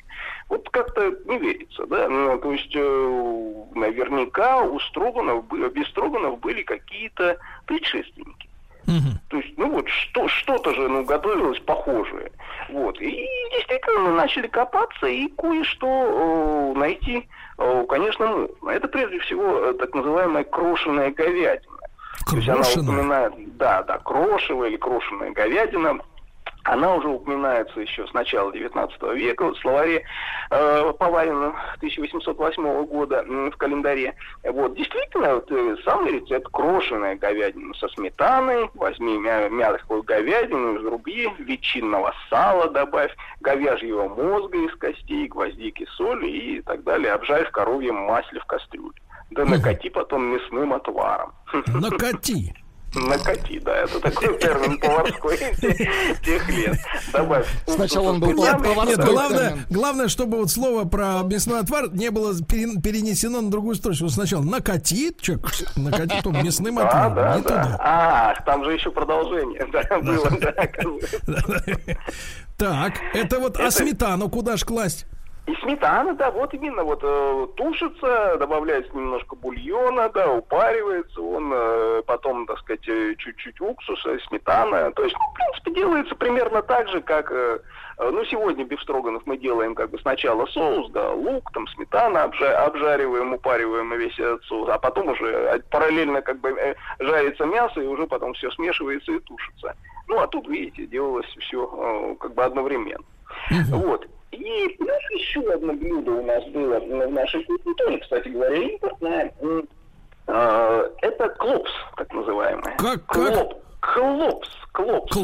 Ну, то есть а- а- отбить, то есть от немецкого клопс, э, то есть э, бить, да, стучать, то есть э, нечто вроде таких э, маленьких отбивных, э, да, э, ну, рубленных уже на тонкие кусочки, м, такие. То есть сначала, мяса, да. сначала порубили, потом отбили. А потом накатили уже. Или да, наоборот. Да, да. И, и потом уже весь, э, так сказать, добавляется, конечно, сметанный соус, все это тушится там в масле с травами и так далее. Ну, то есть что-то похожее. То есть основная логика маленькие кусочки мяса, сметанный соус. Вот а- а- опять же мы вст- встречаем примерно это же самое. Ну, э, с другой стороны, тут э, э, нужно понимать, что, конечно, сами Строгановы, они, э, ребята такие были э, с фантазией. Э, То есть, э, действительно, э, вот если почитаешь э, ну, меню, например, э, в которое разные из этих строганов подавали, то там, конечно, будет все что угодно, и э, там лось- э, лосиные языки, и мясо рыси, даже в те времена бывало. Вот. А Я просто... Не ну, могу не спросить, Павел, поскольку вы хихикнули, а это для меня сигнал. Вы, так сказать, рысятинку-то отведать успели? Вот рысятинка сегодня, как бы она считается вроде что-то странное, да, то есть кошка, она и есть кошка. А вот в Но это все-таки все-таки не далекие- суслик э, в монгольский, правильно? Да, в те, в те далекие времена, вот домостроевские, так сказать, э, близкие к ним, рысь считалась очень даже таким правильным блюдом, и ну, писали, что у нее светлое белое такое мясо на курицу похожее. Э, так что я вполне себе. себе доп- допускаю, что это да, такая вещь была не- неплохая, неплохая. Я про рысь-то, про рысь-то то, что знаю только то, что она сидит, значит, там где-то на елке, да, и как клещ ждет, когда ты пройдешь, и тебе раз, и в это, и Да, кидается да. прям на шею, и пьет, и пьет, пока не Пьет выпьет кровь, все 5 да. литров. Мгм. А потом такое диетическое мясо выходит, да? Ну, э, Тут вот смотрите, почему вся эта экзотика происходит, да, за столом у Строгановых, да. Там же еще были, например, э, куропатки, запеченные в меду. Вот это же, да. А, да по очень простой причине. Потому что вотчина Строгановых старинная – это Пермский край. Именно оттуда начиналась же вот вся эта история восхождения этой знаменитой семьи, да, когда еще в э, 15 веке Аника Строганов, первый вот купец, который там начал разрабатывать эти соляные э, копи, потом получил уже там от царя да, соответствующие там льготы, монополии и так далее. То есть вот эта империя Строгановых, она зарождалась именно там, в Пермском крае. Вот, я там как раз эм, недавно, в прошлом году был, это село Ильинское, Так, э, так, так. где вот как раз сидел управляющий всей этой огромной империи вот в отдельном там доме с всеми там картами, бумагами, архивами, вот, то есть э, действительно, вот ты приходишь, заходишь туда, ты понимаешь, ух, это же вот как это, от- отсюда-то всем Пермским краем ты управляли. Вот. И, конечно, собственно, вот это историческая память, скажем, о том, о тех этих местах, э, вот, далеких, лесных, да, где дичь, где редкие звери, птицы, она, конечно, у Строгановых со- сохранялась, там, наверное, на протяжении мно- многих поколений. Э, Кто-то приезжал туда, кто-то, ну, там, только за границей жил, но, тем не менее, вот, э, вся эта э, такая охотничья история, она, тем не менее, всегда сопровождала вот, э, строгановскую диету. Павел, а вот э, перед новостями успеем обмолвиться прав- парой слов-то. А вы вот ощущаете, что вот это вот дичь, э, рысь, Рысь, как дичь, говорится, да. язык лосиный или там кого, вот что как-то уж э, очень благотворно влияет на организм э, мужчины? Не знаю, не пробовал я с, с этой целью, да, ну, скажем так. Охотники очень любят, очень любят на эту тему перетереть и прям друг на друга смотрят, как будто выискивают. Ну, может быть, может быть. Д- Допускаю, но, скажем так, собственного опыта не имею. Да, друзья мои, друзья мои, ну что же, да, давайте, мы сегодня о Бефстроганов, видите, тема-то большая, не просто порубил, да и туда его, да. А, Павел Сюткин, историк русской кухни, писатель, писатель. Сразу же после новостей, новостей спорта мы возвращаемся к нашему проекту «Конфетки, бараночки». Не успевайте послушать в прямом эфире на сайте радиомаяк.ру в любое удобное время.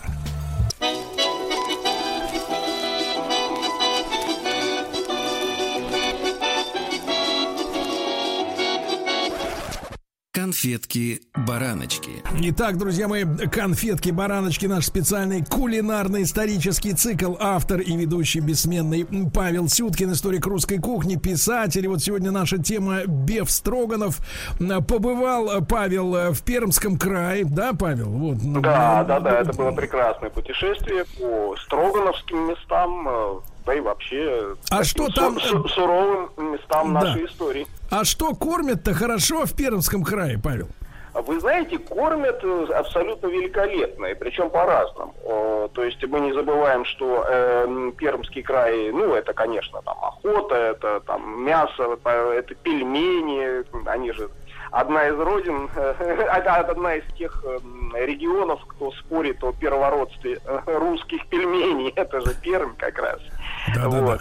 Это, конечно же, город Кудымкар, это уже пермский округ, вот где, собственно, пер, э, коми- пермяцкое население, Пермский автономный национальный округ, а, и с историческим еще, естественно, своими блюдами, а, одно из главных из которых, знаете, какое? Пистики, пистики. Это Минуточку, приличное- это минуточку, мы должны слово. включить запись. Много пистики. Так. По- э, еще раз можно по буквам?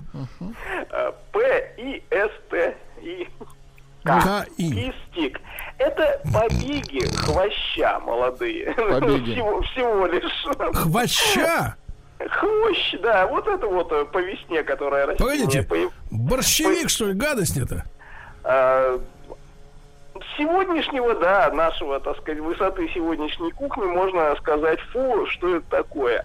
А Так. там это блюдо исторически, да, ну, просто было спасением по весне для э, множе- множества местных жителей, А потому как что вот, э, как эти, как говорится, не могу произнести вслух, э, готовятся?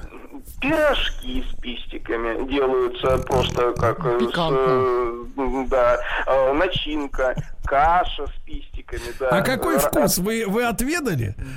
А Я это опробовал, ну, как, ну... Ну, такое. Ну, что-то, да, ну, вот к- ели вы, например, пирожки с крапивой, с лебедой, вот Безумно что-то такое. да. Как, как- как говорится, Бог миловал, да, Владик? Да. Шутка? Бог Шутка. миловал, да, действительно, ну вот Бог э, в те времена, те времена это было спасение. А так вот вы говорите, а, чем угощали. Конечно, угощали и еще и э, бифстроганов. А, тоже. Тут нужно сказать, что, конечно, за первородство бифстроганов у нас борются три э, города. Это Одесса, понятно, да, Так. упомянутая. Это Санкт-Петербург, который, ну, естественно, место, где, собственно, Строгановы при дворе жили многие там столетия. Вот. И это вот та самая Пермь которая, в общем, тоже отчасти справедливо считает, что поскольку они вот старинная вотчина Строгановых, где все их хозяйство, вся их империя была, то, в общем, вполне могло появиться блюдо и там. Э, Так вот, они как раз э, проводят даже там разнообразные фестивали вот этих бифстроганов. И э, нужно сказать, что, кстати говоря, получаются совершенно удивительные какие-то такие ну, эксперименты, блюда из них. Э, например, э, бифстроганов, э, я помню, они делали из говядины с лисичками и солеными огурцами в меду. Ух ты. Вот. Или бифстроганов э, были с пеной из хрена. С пеной? Да, то есть взбитый вот такой хрен, да, вот э, как, как, шампу, как шампунь, да, вот сверху. Это, на- тоже пикантно. на, на этих бифстроганов. А, нет, на самом деле это действительно блюдо, которое позволяет экспериментировать. Вот то, что важно для нашей кухни современной русской, это вот не зацикливаться на всяких вот этих домостроевских там вещах, шмат мяса там, да, или какой-нибудь там знаю, фаршированный бараний желудок, а делать что-то современное, да, легкое, да, с теми самыми старыми вкусами, но тем не менее. Кстати говоря, вот почему этот вкус бифстроганов, он э, так, наверное, пришелся российской публике, да, по душе. А может быть, э, тут как раз э, сыграла именно сметана, вот этот вот такой кисловато-бродильный вкус, э, который он же Просто одновременно... ложится на вчерашнее Ква- хорошо. Конечно, он просто это такая историческая память. Удобряет желудок, да? А, Историческая суточная память. Да, да, да, да. Вот. Э, Так что вот э, совершенно, совершенно не зря мы полюбили э. И другое дело, что, конечно, советские советские времена из него сделали, конечно, ужас-ужас. А между Павел, а в чем, а в чем вы видите вот э, секрет э, вот этой предсказуемости? в смысле, секрет того, что по- полюбилось нам? Нет, секрет вот советской, советского А, подхода к кулинарии, да. Э, Ну, что вы хотите? Во-первых, все-таки секрет советского подхода к кулинарии – это калории, углеводы, жиры. То есть это вот то, что реально Погуще. подсч- Мгм. подсч- подсчитывалось. То есть надо было накормить трудящихся так, чтобы сытно, чтобы трудящийся сразу пошел к станку и выдал норму. Вот. А При этом само качество блюда, его вкус э, – это вообще вещь такая слабоуловимая и, в общем, никаким образом не документируемая в советских каких-то сборниках рецептов. Вот. Поэтому, конечно, и мясо было весьма странное порой, с жилами, и, в общем, тру- трудно прожевываемое, да, и вместо сметаны там водичка больше, большую часть в соусе, поэтому они приобретали такой голубоватый красивый оттенок. Вот. Ну, что делать? Что делать? Ну, между прочим, вот э, что хочу э, сказать. Вот, э, именно Были плюсы перелом- какие-то, да? перелом, так сказать, советский, он а, наступил, да, не только в Бестроганов, а, вот именно в качестве Бестроганов, но и в названиях э, блюд. Ведь, смотрите, Бестроганов – это одно из немногих блюд в России, в русской кухне, именное, так называемое, да, то есть которому присвоено имя, ну, вот, какого-то исторического персонажа. У нас, у нас их на самом деле не так много. То есть это какие-нибудь котлеты пожарские, да, можно там вспомнить э, гурьевская каша, да, в честь там министра финансов Гурьева, да, еще при Александре Первом. А если обратить внимание на кухню французскую, например, то э, вот, э, ну, скажем, начало 19-го, конец 20 века, именных рецептов в этих книгах французских 70-80% всех блюд. Всякая какая-нибудь говядина валуа, пирожки Наполеон, яйца а-ля Варен. э, Это абсолютно бесконечный перечень этих блюд. И э, вот, кстати говоря, э, наши именные блюда, они ведь тоже именно оттуда, из Франции. Вот э, был, например, э, э, ну, помимо Строганова, да, еще, например, Демидов фамилия такая тоже. Оказывается, да, э, Анатолий Демидов, князь, да, долгое время тоже жил во Франции, и ему было посвящено э, так называемая пулярка Демидов, французские повара, своему меценату, так сказать, посвятили это блюдо с донышками артишоков. С донышками? Да, да, да. А вот это пуярка, это вот что такое? Супчик? Пулярка это курочка, курочка, молодая курочка запекалась вот э, под соусом с донышками артишоков. Вот. А, Были, например, там пирожки карамзин у нас, да. А, Были, э, ну, что, а, ну, собственно, замечательное наше советское уже блюдо мясо по-французски, которое знает, наверное, любой образованный По-французски, советский. даже карапуз. Э, Ну, любая хозяйка запекала, помните, э, кусочки свинины, ну, говядины, свинины чаще, да, э, с картошечкой жареной на сковородочке, и сверху все это заливалось майонезом и запекалось. А Ой, какая радость-то какая. Да, и лучок, лучок обязательно. Лучок, лучок, да. Что вы, это такая теплые воспоминания советские. Так вот, что это было? Конечно, никакого француза, никакой француз никогда не принял бы это за свое блюдо, потому что ему не пришло бы в голову, что майонез можно запекать в духовке. Для этого есть соус бешамель. Но в своей молодости это блюдо было действительно именным. Это телятина орлов, ву орлов. А, То самое блюдо, которое, опять же, благодаря русскому аристократу, вот французские повара назвали в его честь, вот своего там мецената, да, своего там хозяина, э, который работал Урбен Дюбуа повару графа Орлова. И вот в честь его, да, вот это телятина Орлов, которая, конечно же, делалась по-другому немножко, но, но тем не менее. Приходят советские времена, и конец всем этим именным блюдам. Орловым. Ну, действительно, как, как назвать, да? Говядина Ленин, отбивная Троцкий. Да, это же действительно вызывает улыбку, да, опять же, там такая че- череда советских деятелей, которого сегодня наз- назовешь отбивную, там, да, завтра его уже нету, из него уже Ну, Кстати, отбивную кстати, делают, что, да. Павел, не знаю, может быть, вам попадалось, но у меня такое ощущение, что не было, вот если говорить о вождях, да, но смотрите, с одной стороны, конечно, Ленин был на деньгах, да, э, Сталин был на тракторе, э, Сталинец, помню, был трактор, да, такой, а вот, например, водка сталинская не было, да? Ну, так, чтобы вот... э, Нет, нет. Была идея, насколько я слышал, докторскую колбасу назвать изначально колбаса сталинская. Вот, ну, как- как-то, да. Ну, что-то остановило людей, да? Заразили, что, да. заразили. Что, что, тварь, сталинской подавился? Ну, это очень смело, конечно. Сталинская А колбаса. вот, э, ну, я так понимаю, что судьба-то автора этого названия не, не ахти, да? Он пошел на колбасу. Э, Нет, нет, э, заробели все-таки, да. Не решились назвать августейшим именем такой продукт. Ужас. Вот. А так, конечно, там, ну, водка, да, ну, водка это у нас святое дело, начиная от Рыковки, да, еще там 1825 года, э, ну, Рыков, да, пример. Да, да, да. Брак СНК. народа по-нашему. Да, и Андроповкой кончая, да, в общем. Э, э, Так что водку назвать святое дело. Вот именно, именные, пожалуй, блюда у нас такие были при Советском Союзе. Павел, а как так получилось, что вот э, в том же мясе по-французски-то вместо телятины свинина, вместо, как говорится, бешамель, майонез, да, вот... Почему такой обман? Да, зачем?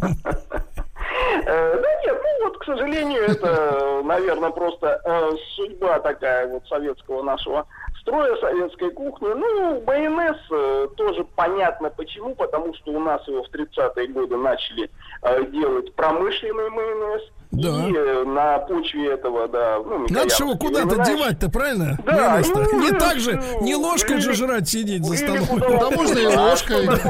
Друзья мои, друзья мои, Павел Сюткин, историк русской кухни, с нами сегодня.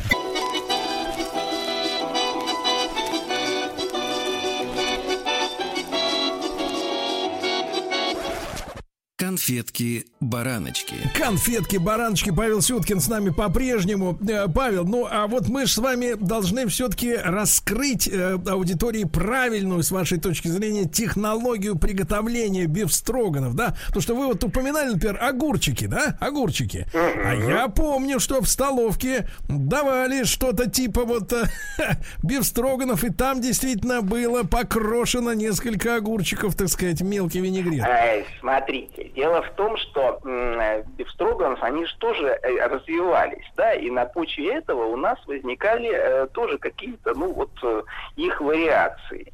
Так вот, э, ну, отчасти можно сказать, что вариацией бифстроганов было так называемое азу по-татарски. А, Азу по-татарски, да, это немножко другая вещь. Она действительно э, делалась э, не из таких мелких кусочков, ну, там не было сметанного соуса, а соус делался из вот этих соленых огурчиков, мелко рубленных. Вот. И это, кстати говоря, тоже вот э, по поводу фантазии, да, которые про- проявляли советские повара и в общем, ну, не, со- не совсем уж это был такой глухой период реакции, да, а, особенно в кулинарной, в кулинарной сфере. Вот.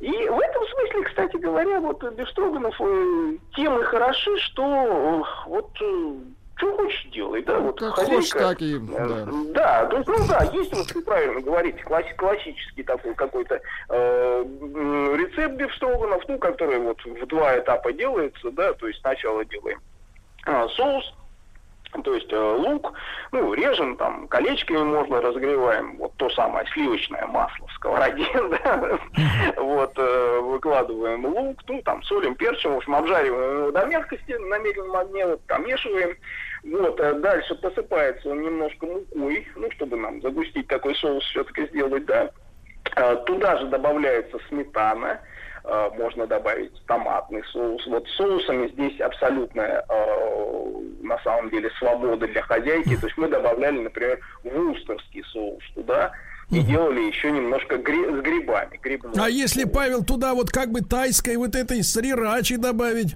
Как, как Ну, почему нет, да, это экспериментируется. Вот, короче, вот делается вот этот соус, доводится он уже до такого, ну, однородно, однородного состояния.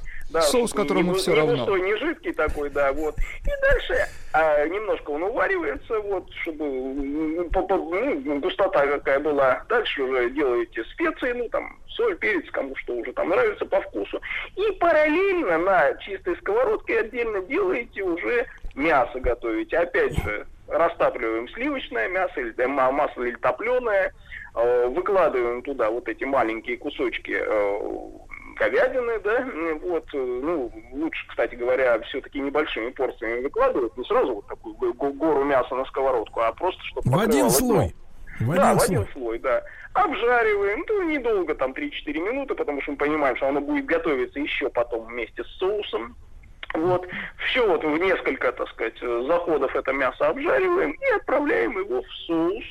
И дальше уже там оно тушится несколько минут, ну, уже там до готовности, ну, обычно минут там 3, 4, 5, 7 ну, минут, да. А, вот. э, Под крышкой? Попробуйте сами. А, Нет, не обязательно, кстати говоря, под крышкой. Ну, это уже, опять же, это зависит на самом деле от э, мяса. То есть, если оно, э, ну, пожестче немножко, да, можно немножко его под крышкой, да, чтобы оно до- дошло. Нет, просто Да. об- обжариваете. Павел, да. Павел, а гарнирчик-то, гарнирчик, вот мы сегодня уже неоднократно пюрешечку-то прекрасную, да с яичком, да с маслицем, да, вот а правильно Да, да. как? Это, наверное, классика, действительно. Хотя вот э, мне нравится все-таки с жареной картошкой бефстроганом. Вот есть в этом как- неплохо. какая-то, да, вот э, посконность и, и правильность. э, Вот, э, А всё-таки как же, жареная. Павел, так сказать, канцерогены злосчастные-то? Ну, слушайте, тут уж, знаете, да, надо выбирать, иногда Это ваш да, выбор, да. Иногда можно позволить себе. Ну, кстати говоря, с канцерогенной и вот этой диетической точки зрения бефстроганов все-таки, конечно, гораздо полезнее, чем, э, ну, просто стейк обжаренный, например. Да, то есть все-таки вот эта реакция Майяра, да, вот так называемая, то, то вот образование этой золотой темной корочки на мясе, да, сворачивание белков, там она, конечно, все-таки бефстроганов гораздо более деликатна, вот, и там оно тушится уже больше там в соусе, вот, поэтому оно больше похоже на нашу такую традиционную русскую кухню, ну, в том плане, что оно тушеное в большом количестве соуса, вот, и нету, опять же, вот, этой пригорелости, вот, которая, которую так ругают наши диетологи. Да, и Павел, это все-таки блюдо-то без строганов, как говорится, вечернее, али в обед подать, али вот, как говорится, на вчерашние дрожжи, так сказать, под завтрак. Или его. праздничное. Э, Да, или вот торжественное какое-то получается сегодня. Ну, к сожалению, наша советская традиция, она как бы увела его от торжественности какой-то, то есть это было просто обычное столовское блюдо, такое эконом-класса. А, вот, поэтому вряд ли мы можем рассматривать как такой некая банкетная вещь. Ну, как хороший обед, э, да, такой плотный, качественный, добрый. Это вполне, по-моему, на мой взгляд, хорошая вещь. Вот в рабочий полдень, как говорится, слегка. Ну и уместно, на- уместно, наверное, под это дело дернуть 50-100, да? И к станку. И к станку. Обеззараживателя какого-нибудь, Шутка. Какого-нибудь, как говорится, да, обезжиривателя поверхности. Ну, какая русская кухня без того, чтобы... Без антисептика, конечно. Да-да-да. А, Павел, огромное спасибо. Буду ждать нашей следующей да, встречи. Теперь уже в понедельник. Дорогие товарищи, для тех, кто внимательно слушает, есть викторина. Конфетки-бараночки в понедельник в рамках подмосковных вечеров. Павел Сюткин, историк русской кухни, писатель. Ему, как всегда, огромное спасибо. Э, Судя по всему, это были приступы тревоги. Что? Страха, синдром паники. Могу прописать успокоительное. Эй, взгляни на меня.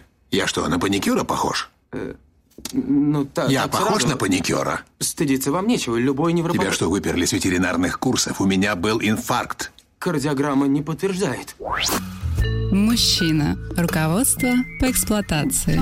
Ну что ж, товарищи, среда, среда, среда наступает. И включил свой гаджет наш само, самопровозглашенный профессор Анатолий Яковлевич Добин. Здравствуйте, Анатолий.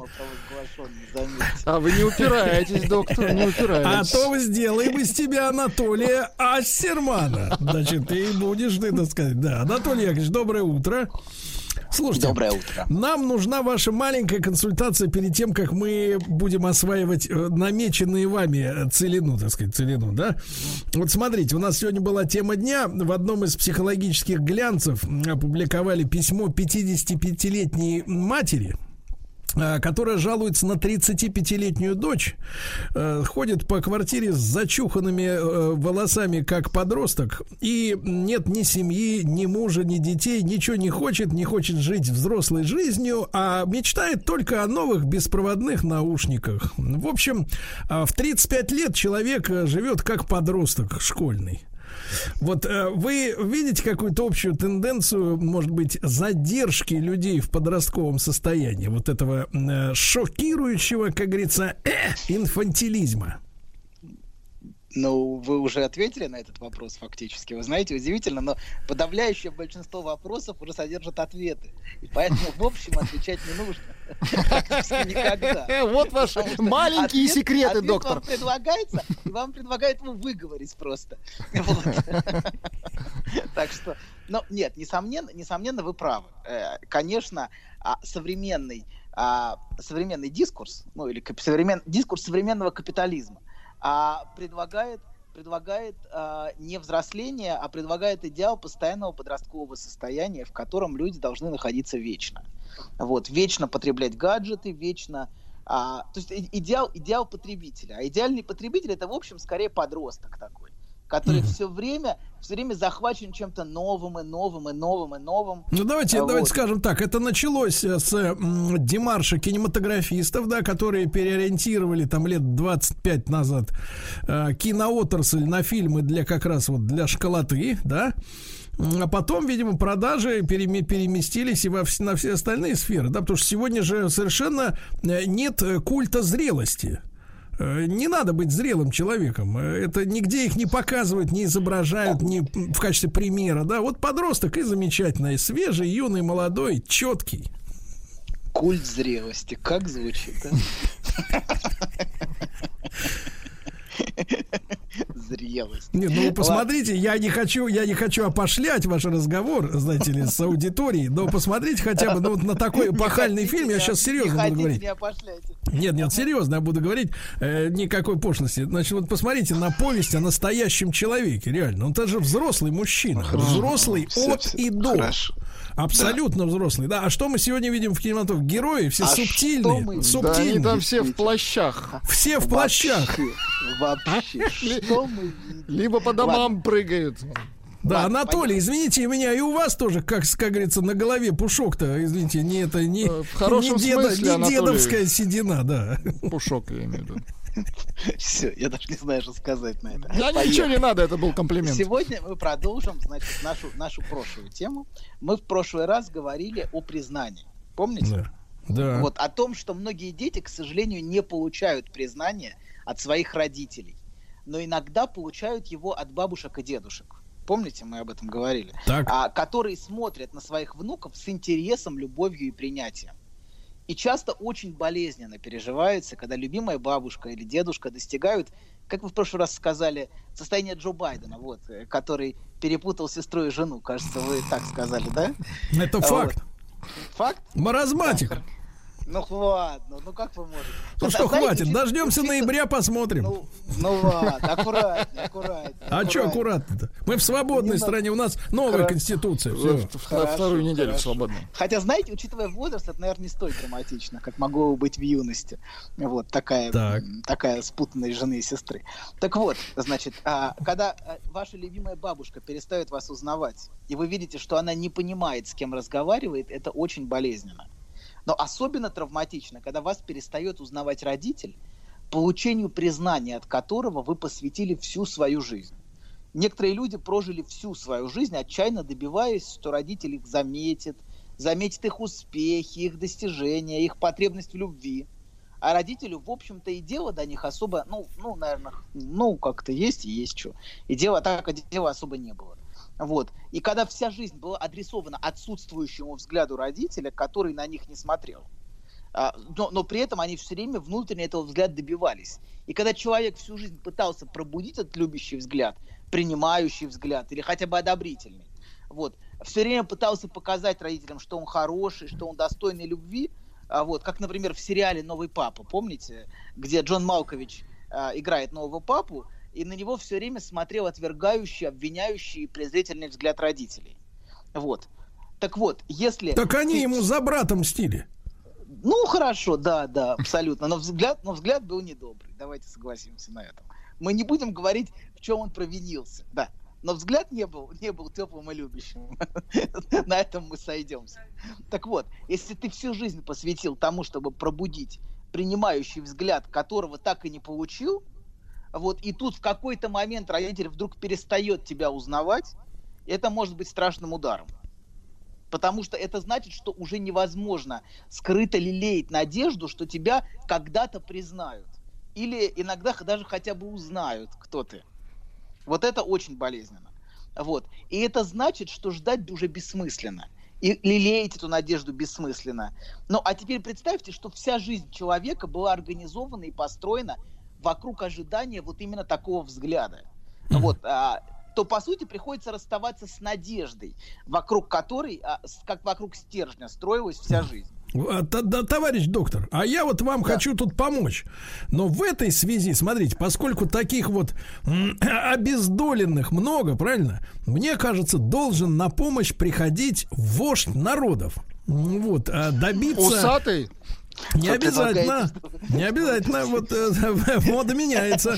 Вот, значит, да, но погодите, я имею в виду, что э, если у тебя не получилось с родителями, ты можешь, как бы, так сказать, у отца народов своим трудом, э, достижениями, результатами добиться, например, государственной премии, а? Вот. Медаль заслужить. Медаль. И вот медаль-то она, знаешь, она четче, чем она любой вот этот вот четырех родителей стоит. Вот. Да. Ну, э, без сомнения, вы правы, что этот процесс может развиваться дальше, и что этот взгляд начинает требоваться совершенно из других мест. Ну, а знаете, фигура, фигура отца народов, как вы сейчас сказали, это фигура собственного сверхя, собственного внутреннего а, голоса, давайте, критики, голоса, который направляет тебя. Mm-hmm. А, вот, а, да, и несомненно, в нач... несомненно, а, потом этот, этот, этот, этот взгляд изначальный от родителя может потом проецироваться и на, и на вождя, который, который думает о тебе и смотрит на тебя даже ночью. Вот, что, в общем, несколько тревожно, я вам скажу. Вот. Ладно, продолжаем. Значит, а, так, а, значит, так вот, первое, в чем мы находим себя и в чем мы обретаем себя, и обретаем первое признание, еще до того, как начнем говорить, это во взгляде родителя, который смотрит на нас. Смотрит на нас с любовью или умилением. Да. Так, давайте. Да ничего, у, у Сергея просто петухи проснулись. Все. Я сейчас про птиц, доктор, вы не подумайте ничего дурного. Про съедобных птиц. Вы пока хлебните кофейку. И продолжайте. Так вот, так вот. А, значит, если мать, например, была депрессивна, то на нас, а вернее сквозь нас, смотрит часто пустой, потухший и неживой взгляд. И в таком взгляде, конечно, вы не можете найти себе отражение. И себя в этом взгляде вы не можете найти. Взгляд это в первую очередь отражение, которое мы получаем и в котором мы себя находим. И наше эго, наша нарциссическая структура, она как раз формируется вокруг взгляда другого. А, начиная с материнского взгляда, который образует ядро нашего самоощущения. Вот то, как на нас смотрели, первые взгляды, а, в, первые, в первые месяцы, в первые годы, они формируют то наше внутреннее самоощущение, как мы себя чувствуем, как мы себя воспринимаем, как мы себя видим. Вот. И эго формируется как то, что предлагается взгляду другого, в попытке его заинтересовать, привлечь. Я бы сказал, а, долбиться признание. Вот, наверное, будет вот так, так правильно сказать. Долбиться? Долбиться Ты признание. игра да. не обращать внимания.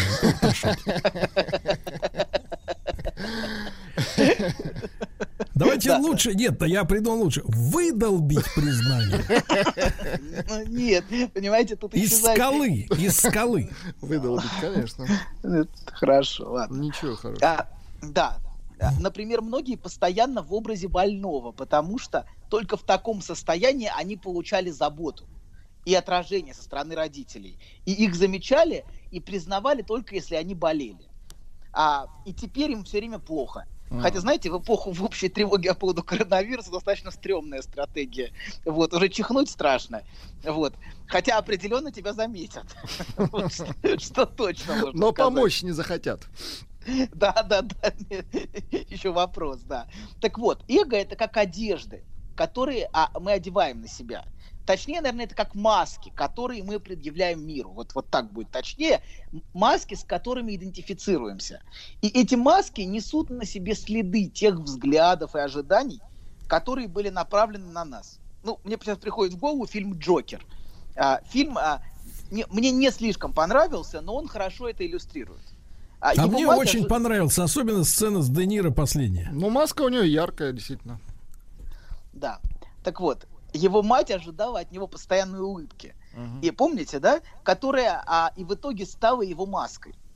И интересно, что момент, когда эта маска окончательно прирастает к его лицу, когда он становится Джокером, это, кстати, момент, когда он убивает эту женщину. Вот.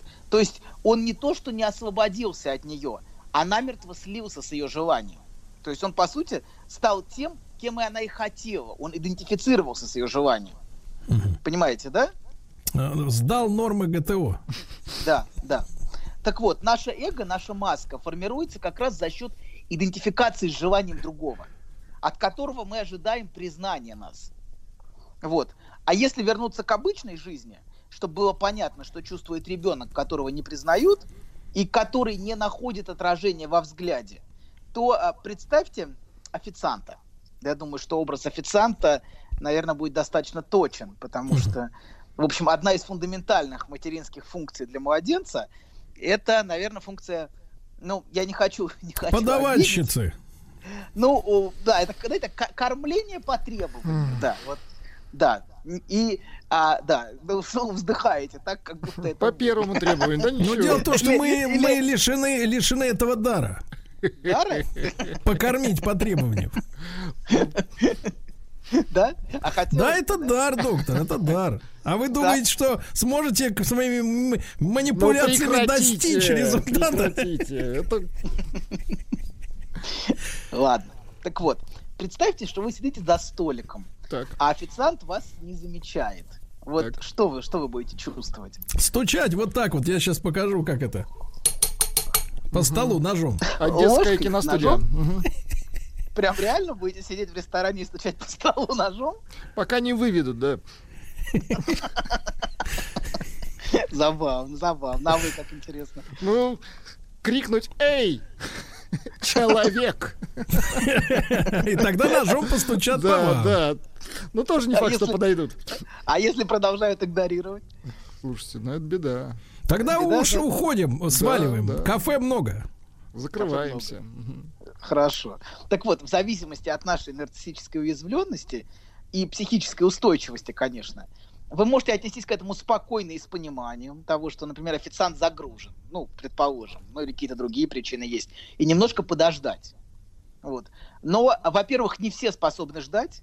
Некоторые, кстати, вот интересно, что те, кто не способны ждать а, несколько минут, например, или не способны переносить то, что ему не отвечают по телефону, могут при этом ждать чего-то всю свою жизнь параллельно. Чего-то, что никак не случится. Вот это удивительный феномен. Вот, так вот, а есть те, кто способны подождать, вот, или не способны подождать. А, да. Или, например, может быть, как параноик некоторые могут быть убеждены, что вас хотят унизить, обидеть, или вас специально игнорируют. Такое тоже может быть. Многие так чувствуют, что их специально вот. Потому что считают вас незначимым, например. Вот поэтому к вам не подходят. И многие нарциссически уязвленные люди всегда и везде демонстрируют признаки успеха и значимости. чтобы не столкнуться вот с травмой непризнания. И чтобы быть постоянно, чтобы быть защищенным, постоянно подчеркивая, что я чего-то в этом мире стою. Вот многие люди, а, значит, это такое вот бесконечное радио я, непрерывно говорящее о своих успехах, достижениях, а, да, за которыми стоит постоянное доказывание себе и другим, что я достоин признания. Вот, то есть человек постоянно демонстрирует а, то, что он чего-то стоит. Да, а, что, он, что, он, что, его, что он достоин признания, что он достоин любви. Вот. И чем больше человек чувствует себя внутренне непризнанным, чем больше он чувствует себя уязвленным, тем больше он будет демонстрировать это, понимаете, да? Тем больше он будет пытаться это компенсировать вот на этом уровне, на уровне, на уровне демонстрации. Все там живы, нет? Есть версия, что вы отхлебываете гаспачо. Но не по погоде. Гаспачо это что-то алкогольное? Томатное, томатно-алкоголь. Нет, нет, вы все об этом думаете. Я смотрю, у вас тоже, вас тоже трясет. Вот Владика второй день уже колбасит. Да. Давление. Давление. Давление, Давление. Я понимаю, давит, давит. да. Так бывает внутри, конечно. Атмосферный конечно. столб. Тя- Тяга, тяга. Понимаю, понимаю. Тяга это в печной трубе. Тяга есть везде, друг мой. Где только нет тяги. Я вам скажу по секрету. Вы беспринципный доктор. Анатолий, продолжаем. Так вот, значит, чем больше человек одержим потребностью быть признанным, Мгм. например, тем меньше он сам способен признавать других людей. Меньше. Нап- Меньше, меньше. Чем больше он сам хочет признания и добивается его, и он ориентирован на это, тем меньше он способен признавать. Например, а если родители все время стремятся к одобрению и признанию со стороны других людей, то, как правило, они совершенно не замечают собственных детей. Не на, не на их детей устремленных взгляд. Потому что главное для них это произвести впечатление на чужих людей. А вот эти существа, которые тут рядом, они совершенно не, ну, не, незначимы. И на них обращают внимание только когда в квартире появляется кто-то гость, например, понимаете, да? Перед которым начинают демонстрировать. Или участковый. хорошие Ну, или органы опеки, опять же, это тоже отдельная тема. Да. Вот, да, вот органы опеки тут же, «Ой, иди ко мне, тетя, дайте потиску. Да, вот, когда заходит. Отвратительно. Улыб- Улыбнись, дядя. Вас так подзывали? До сих, До сих пор ва- вас Или у вас, или у вас и спальное место было в прихожей, чтобы далеко за вами не бегать. Знаете, такая, знаете, такой лежанка, как в поезде, второй, второй верхний ярус, так от стенки так раз отделяется, и ребеночек туда сложит спать. Как раз когда опека, опека приходит. Да, да, да, и такой, иди сюда. Так вот, да, так вот, а значит, если родитель все время устремлен к одобрению то, а, и признанию, то он совершенно не замечает часто детей. Или, например, обсессивный руководитель может все время ждать признания от начальства, как обычно и происходит у обсессивных руководителей. И часто такому руководителю сложно давать поддержку, одобрение и признание подчиненным. Это как будто похищает, например, признание у него самого. А, и если есть кто-то достойный признания, кроме него, Так. то это часто, часто, часто чувствуется, что как будто у него, у него самого похищают признание. А косяк Понимаете, да? подчиненного доставляет? Ему удовольствие, Он будет да. постоянно выискивать недостатки в работе что- других людей. Конечно, это часто вот такая обсессивная стратегия, вот, и она очень мешает на самом деле а, строить отношения с, с, с этими прекрасными людьми, которые являются Хотят денег и не хотят человека. ничего делать, правильно? Твари, Сволочи эти, конечно, твари, твари, твари. Конечно, конечно, согласен. Вот именно, согласен бездари, не учились, а с ошибками грамматическими пишут. Твари. Официант! Официант! Долго я здесь буду, понимаешь, бисер. Давайте, Анатолий Да. Яковлевич Добин сегодня о недополученном в кредит признании. Расскажите про свой сон. Я сплю крепким сном. Слышу плач младенца. Иду к холодильнику, чтобы достать молока. Несу ребенку молоко, а оно черное, Бен. Скажи, что это значит? Только без грязи про мою мамашу. Мужчина. Руководство по эксплуатации. Сегодня Анатолий Яковлевич Добин, прихлебывая свеженький гаспачо, да, снова с нами. А, потребность быть признанным, так звучит наша тема. Анатолий Яковлевич, а скажите, пожалуйста, вот вы часто упоминаете обсессивных, там, обструктивных и прочих, так сказать, гадов. Э, Вот, вы Морских. скажите, пожалуйста, а потребность быть признанным, она общая для всех людей или тоже соответствует какому-то определенному психотипу? Есть людей, люди, у которых нет такого вот э, такой жажды, чтобы его кто-то плева- признал. плевать, да. плевать. Сергей, это вы? Вам все равно. Ой, какой вы жучара, Все а, да, Только вы, только вы смотрите на все это, на все с презрением. С высока, с космоса, да, да. Да, Упырь ты. Конечно. Продолжаем. А я серьезно спросил. Вообще-то. А я серьезно ответил. Ой, доктор, да. Да. Ну ладно. Ладно, продолжаем. Значит, так вот, первый аспект признания связан со взглядом, с тем, как на нас смотрят, с тем, как на нас смотрели, с тем, как нас видели, и с тем, как, как мы себя этому взгляду предъявляем. А, являемся ли мы упырем или наоборот прекрасным, достойным мужчиной, вот, который пытается зачаровать собой. Вот, а, значит, это связано со взглядом, да, который на нас смотрит. Второй аспект признания связан с речью. Знаете, многие скандалы в семьях просто пронизаны требованием признания. Это такое яростное требование признания от жены или от мужа, или от женщины, или от мужчины. Вот. Это часто звучит прямо буквально. Ты должен признать. Нет, признай. Нет, все-таки признай. А, да, и а, да, еще попробуй не вступить в спор. Это еще, знаете, это некоторые женщины ничего, нек- вот некоторые женщины ничего не приводят в такую ярость, как отказ мужчины вступить с ней в спор. Это для нее акт полного ее непризнания. Вот. Да. И все эти споры обычно пронизаны фразами в духе «ты меня не слышишь». Вот. Ну, я думаю, что всем нам это знакомо, такого рода взаимодействие. А, да, я думаю, что ни один, ни один мужчина не избежал этого. Вот. А, да. Ну, может быть, конечно, некоторые спрятались от этого куда-то. Вот. Но в целом всем нам это знакомо, так или иначе. Вот. А, да. И если обращаться к самым истокам, откуда берут корни такие скандалы, ну, к самым, несомненно, несомненно, причины этого очень много. Но если брать самые, самые ранние истоки, давайте так, истоков много, но самые ранние истоки – это первое заявление о своем существовании. Это младенческий крик. Вот это первое заявление субъекта о том, что он есть. А, крик, а, крик, который, а, а, не знаю, требует ли он сначала ответа, но, конечно, потом, когда он повторяется, это становится требованием ответа. Вот. И ребенок приходит в этот мир в первую очередь как объект. Мы об этом уже говорили, и еще немножко об этом поговорим. Вот. И пройдет очень много времени, прежде чем он станет полноценным субъектом.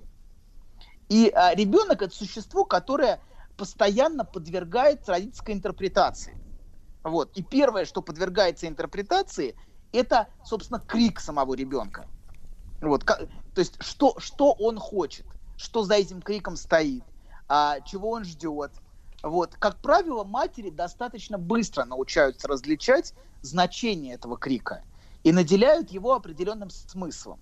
И вот это вызывает, конечно, безмерное восхищение. Вот, как, как они все это могут различать. Болит ли у него животик, хочет ли он кушать, а может быть ему жарко, или ему страшно, или он обижен, что матери долго не было, или что она долго не реагировала. Его крик может иметь множество различных значений, которые часто... Ой, Это крик был. Ну-ка давай интерпретируй, доктор. Зачем? Ну хватит. Что, что хочет Зачем вы мучаете? Ну что вы делаете? это лисий ребенок, лисий. Лисий? Лисий. Ну хватит. Что, страшно становиться отцом? Мне страшно, мне страшно, что вы кошку мучаете. Да это не кошка. Это кошка, лис. нет? Лис. Нет, да. или как говорят женщины, когда поправляют эм, воротник на пальто. Лисонька. Нет, лисичка это. На мне лисичка. Так, ну, по-доброму, так, как будто, как будто ее не выделывали. Доктор. Да. Гаспачо, я смотрю, у вас крутой, крутой, да. Впечатляет. Нас, да. Ладно, да. А, да, и крик может иметь множество значений, конечно, которые часто с поразительной точностью может различить мать этого ребенка. И этот крик, она надел- крик наделяется матерьми каким-то смыслом, понимаете? Погодите, да? а вы что, э, Для хотите первоначальной- лишить, э, лишить женщину права распознавать э, звук голоса ее ребенка? Да, Это наоборот, да, это её- плод её плоти ребёнка. её. Давайте, скажите слово ребенок, да, как вы говорите. Так вот, да, это, это вызывает восхищение у меня. Вот то, как мать может различать, вызывает, конечно, у любого мужчины, потому что мужчина не способен Ну, конечно. а, на такую, Она ж да, на такую На тонкость такое. восприятия. Да, только женщины, матери этих детей, способны различить. Вот. И это, конечно, поразительно. А Вот. И а, да, в норме, давайте так, если вообще в жизни существует понятие нормы, в чем я очень сомневаюсь. Вот. Я в этом совсем не уверен. Так вот, ответ матери не только удовлетворяет потребности ребенка, ну, она там, он хочет кушать, хочет пить, нет, ну, кушать и пить для него одно и то же. Ладно. Какой вы быстро разворачиваетесь. Сообразил, да, что хочет пить, это как-то и хочет кушать. Это сложно различить. Так вот, значит, а, э, так вот, значит, а, а, и это, она удовлетворяет не только потребности ребенка, но это одновременно служит успокоением для его тревоги, которая его переполняет. Вот это маленькое существо, маленькое, но очень требовательное существо. Потому что удивительно, чем, Я чем не чувствую в существо- ваших словах, доктор, не чувствую в ваших словах уважения к материнству и любви к детям. Ну, какого-то сочувствия, да, действительно, у вас нет. А сочувствие к чему? Ты насколько эмпатичен, гад? Крику. Вот вы должны сочувствовать, что видите, Подожди. нехорошо А зачем? кому-то. Наоборот, раду- радоваться надо. Зачем сочувствовать? А, вот так. Да. Так вот, значит, а, несомненно, маленькое суть, маленькое, чем меньше существо, тем более оно требовательно, это правда. А, чем, Тем а, оно а, звонче. тем больше оно нуждается в другом, да. Так вот, да. И, короче говоря, значит, не только удовлетворяются потребности ребенка физические, но одновременно и эмоциональные потребности. И происход- приходит успокоение, как, в ответ, которое приходит с ответом матери. Вот. И, этот, и это маленькое существо, удовлетворенное и успокоенное, засыпает у нее на руках. С ощущением, что мир, в общем, не так чудовищен, как он только что это переживал. Что мир в лице матери отвечает тебе и удовлетворяет твои потребности. Что в, в общем и целом миру можно доверять. Вот такое ощущение рождается. Если, а, если тебе отвечают на твои потребности. Вот. Или но возник, если, если тебя игнорируют, конечно, у тебя возникают другие ощущения. То есть, Если погодите, на- погодите, доктор, то есть, вот если брать современную реальность взрослых, то есть, чат-бот — это аналог материнства. Чат. Ну, в некотором Чат-бот. смысле. Звучит так, конечно, да. Нам важно, чтобы нам отвечали. Вот Человек в советское существо- время, опять же, доктор, извини, ты не застал, ты молодой. А Были, например, райкомы партии, куда люди обращались, а им говорите, а им отвечали, сейчас решим, товарищи, вашу проблему, сейчас решим. А если там не решают, так горком партии, звонишь туда и говоришь, я сейчас вам тут всех тут, понимаешь, а тебе говорят, сейчас, сейчас, Ну, все. Да, да, да. виду. Да, да, да, да, да. Контроль, контрольный отдел. Да. Сейчас писать жалобы, знаете, это вот чисто вот такая система, когда люди... Есть, есть любители, знаете, пописать жалобы, и, в общем, система это поощряла, кстати. Есть люди, которые просто на этом специализируются. Это, давайте внутренне. посмотрим да, иначе на эту проблему. Это чуткость. Квируля- Квирулянты, квирулянты называются. Да, точно, вспомнил этот психиатрический термин. Жал... Бесконечно, бесконечно пишут возмущенные жалобы чем-то. Вот, и требуют, и требуют, значит, сатисфакции за то, что с ними там что-то там такое, вот, и требуют, чтобы органы разобрались вот с этим, с этим, с этим, с этим. Вот, есть, есть такой типаж, очень параноидные и очень тяжелые люди. Вот. Так вот, да, значит, а, человек существо, которое действительно нуждается в ответе. И, во- но, да, придет ли ответ от матери или придет ли ответ, ответ, ответ от, от райкома партии, вот, но важно, чтобы ответ приходил. Вот. Если ответ не приходит, это очень болезненно. Вот. Так вот, давайте вернемся к матери и ребенку. Если твои потребности признают, то есть что, что происходит, когда мать отвечает? Твои потребности на самом деле признаются и физические, и эмоциональные. Хотя на уровне младенца, конечно, это слабо различается. Младенец на все обычно реагирует телом. На материнскую тревогу, например, часто нейродермитом реагирует или трудностями с дыханием. Хотя, в общем, в эти дебри, наверное, лучше не лезть. Там даже хороший педиатр ногу сломит. Вот, но, а, конечно, да, Такой, как вы. реагирует. Абсолютно, да, да, да. Вот вы уже подхрамываете. Уже, уже, да, уже сломал. Вот. Да, короче говоря, ребенок на все реагирует телом. Но в норме он получает от матери не только удовлетворение физическое, но и признание его потребностей и его существа в целом. А, Это то, что, то, что приходит к нему. Но иногда бывает так, что мать способна удовлетворить только физические потребности младенца, но а, при этом совершенно отчуждена от его чувств, от его страхов, а, от его переживаний. Часто это а, а, такие депрессивные матери, Да. которые совершенно не способны реагировать, они способны физически младенца удовлетворить, способны ну как-то ре- реагировать на его физически, буквально, буквально там покормить, Ну, или только напоить, потереть да, как вы Так, говорите. Мать, давайте так, мать, которая не способна порадоваться тому, что сыну дали грамоту ударника коммунистического труда. Знаешь, забавно, вот выложил тебе все, и вроде как полегчало. Нет, серьезно, будто сбросил тяжесть. Молодец. Я... А вы... Док, спасибо. Мужчина. Руководство по эксплуатации. Так, Анатолий Яковлевич. В общем-то, я смотрю, у вас сложные отношения с материнством и детством. С матерьми. Наоборот, наоборот. В общем, наоборот. их нет, да, я понимаю. Я, не, я могу разглядеть какие-то вещи. Вот. Ага, В потьмах-то разглядеть, да. Да, так вот. Значит, главное с э, водой не выплеснуть ребенка. Вот, это действительно важно. Вот. Да, но пока мы вплескиваем воду, не переживайте. Нам еще вычерпывать и вычерпывать. Мгм. Вот. Так, так вот, значит, а есть матери, ко- а, давайте напомню, о чем мы чуть до, до, до, до перерыва говорили. Мы говорили о том, что а, в норме, да, мать различает потребности, чувства, страхи ребенка и интерпретирует их каким-то образом, вот, и дает ответ, вот. Но есть матери, которые не способны э, удовлетворять, способны только физически удовлетворять, но не способны реагировать эмоционально на ребенка. И их реакция часто отчужденная а в духе «я не понимаю, что он от меня хочет».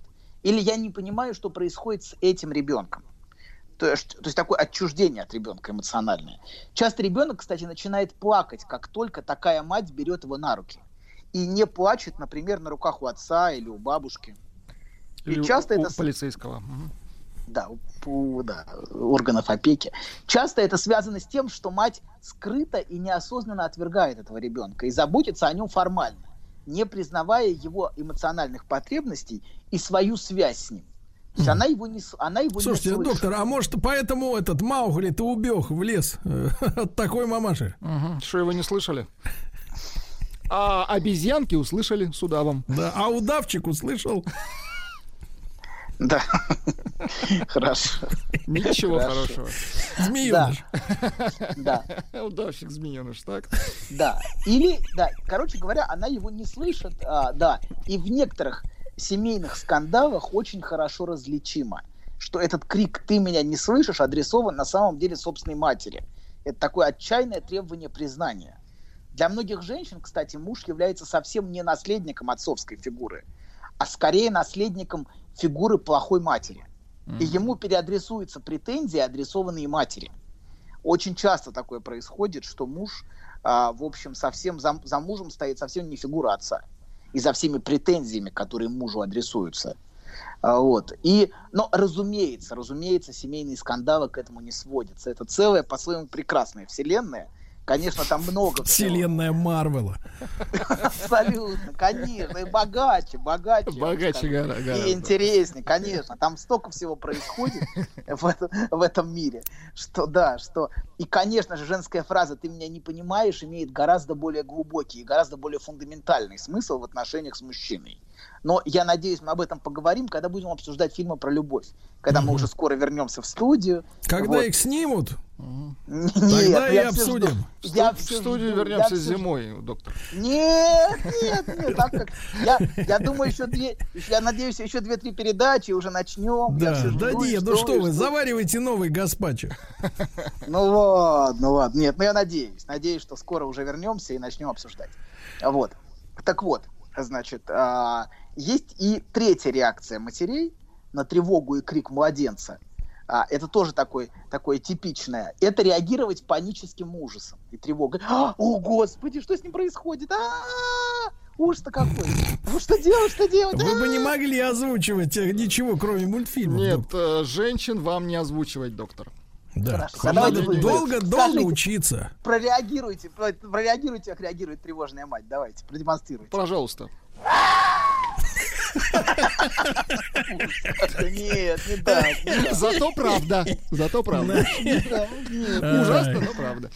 Хорошо. И это, хорошего. тяжелая реакция для ребенка, потому что он вынужден защищаться и от собственной тревоги, и от неадекватной материнской реакции. Ну, он вынужден, он не может, понимаете, да? То есть а, в идеале мать материнское присутствие... Вы добили Тихо. гаспача? Да, в идеале материнское присутствие успокаивает, понимаете, да? Вот. А, ну, в этой ситуации материнское присутствие только увеличивает тревогу. И единственный инструмент, который у ребенка есть, это, конечно, полное отрицание всей психической жизни, всех эмоций и чувств. Потому что стоит только начать переживать, плакать, кричать, то тут же а, на тебя обрушивается а, поток неконтролируемой тревоги извне а совсем не успокаивающее присутствие матери, как а, в, ну, в идеальной ситуации, хотя мы понимаем, что идеальных ситуаций нету. Вот, все такие, какие есть. И нам Скажите, жить- доктор, Да. а вот э, вышла статистика на этой неделе, что э, значит, поднялись, во-первых, продажи секс-кукол, да, а во-вторых, э, многим они помогли, э, многим они помогли решить проблему, детей. э, нет, решить проблему, заткните вы, многим они э, по- по- помогли решить проблему выхода психологического из завершившихся токсичных отношений. Э, Может ли такая вот как бы женщина вот как бы помочь и в этой проблеме? Ну, Хорошо. посидела, послушала там что-нибудь. Все, продолжаем. Значит, таким образом, Сергей, да, пауза, у нас две минуты, а еще нужно договорить. У вас меньше. меньше. Таким образом, не только его собственное беспокойство не получает признания, но и реакция, которая обрушивается на этого ребенка, является обескураживающей. Вот, например, такая, какую мы видели только что. Вот. Совершенно неуместная и неадекватная. То есть, скажем так, интерпретация, которая получает его крик, если такую, а, если, такой, если такую реакцию матери можно назвать интерпретацией, то такая интерпретация является неадекватной или даже скорее безумной. Вот. Таким образом, второй аспект признания, который а, получает ребенок, это интерпретация его крика родителям. То есть тот первым, тем первым другим, которому он адресован. То есть ребенок кричит, и в ответ он получает, в ответ он получает какую-то реакцию. И эта реакция является для него интерпретацией того, что с ним происходит. Он а, тревожен, ему страшно, а, вот. И Доктор. следы этих секунду, секунду, и следы этих интерпретаций затем влияют на все наши отношения с миром. Каких реакций от мира мы ждем? Как Доктор. мы ожидаем, что нас будут воспринимать, как на нас Да будут не тушься ты, погоди, ты сейчас гаспачо полезет обратно. Я говорю, как э, хочется сочувствовать астрономам, которые все время засылают в космос какие-то сигналы, блин, про Да, нашу да, Землю, да. а в ответ тишина. Абсолютно. Да, Анатолий Яковлевич, мы с вами увидимся в нашем спецпроекте в пятницу, да. Да, не кашляйте, товарищи. До завтра. Еще больше подкастов на радиомаяк.ру.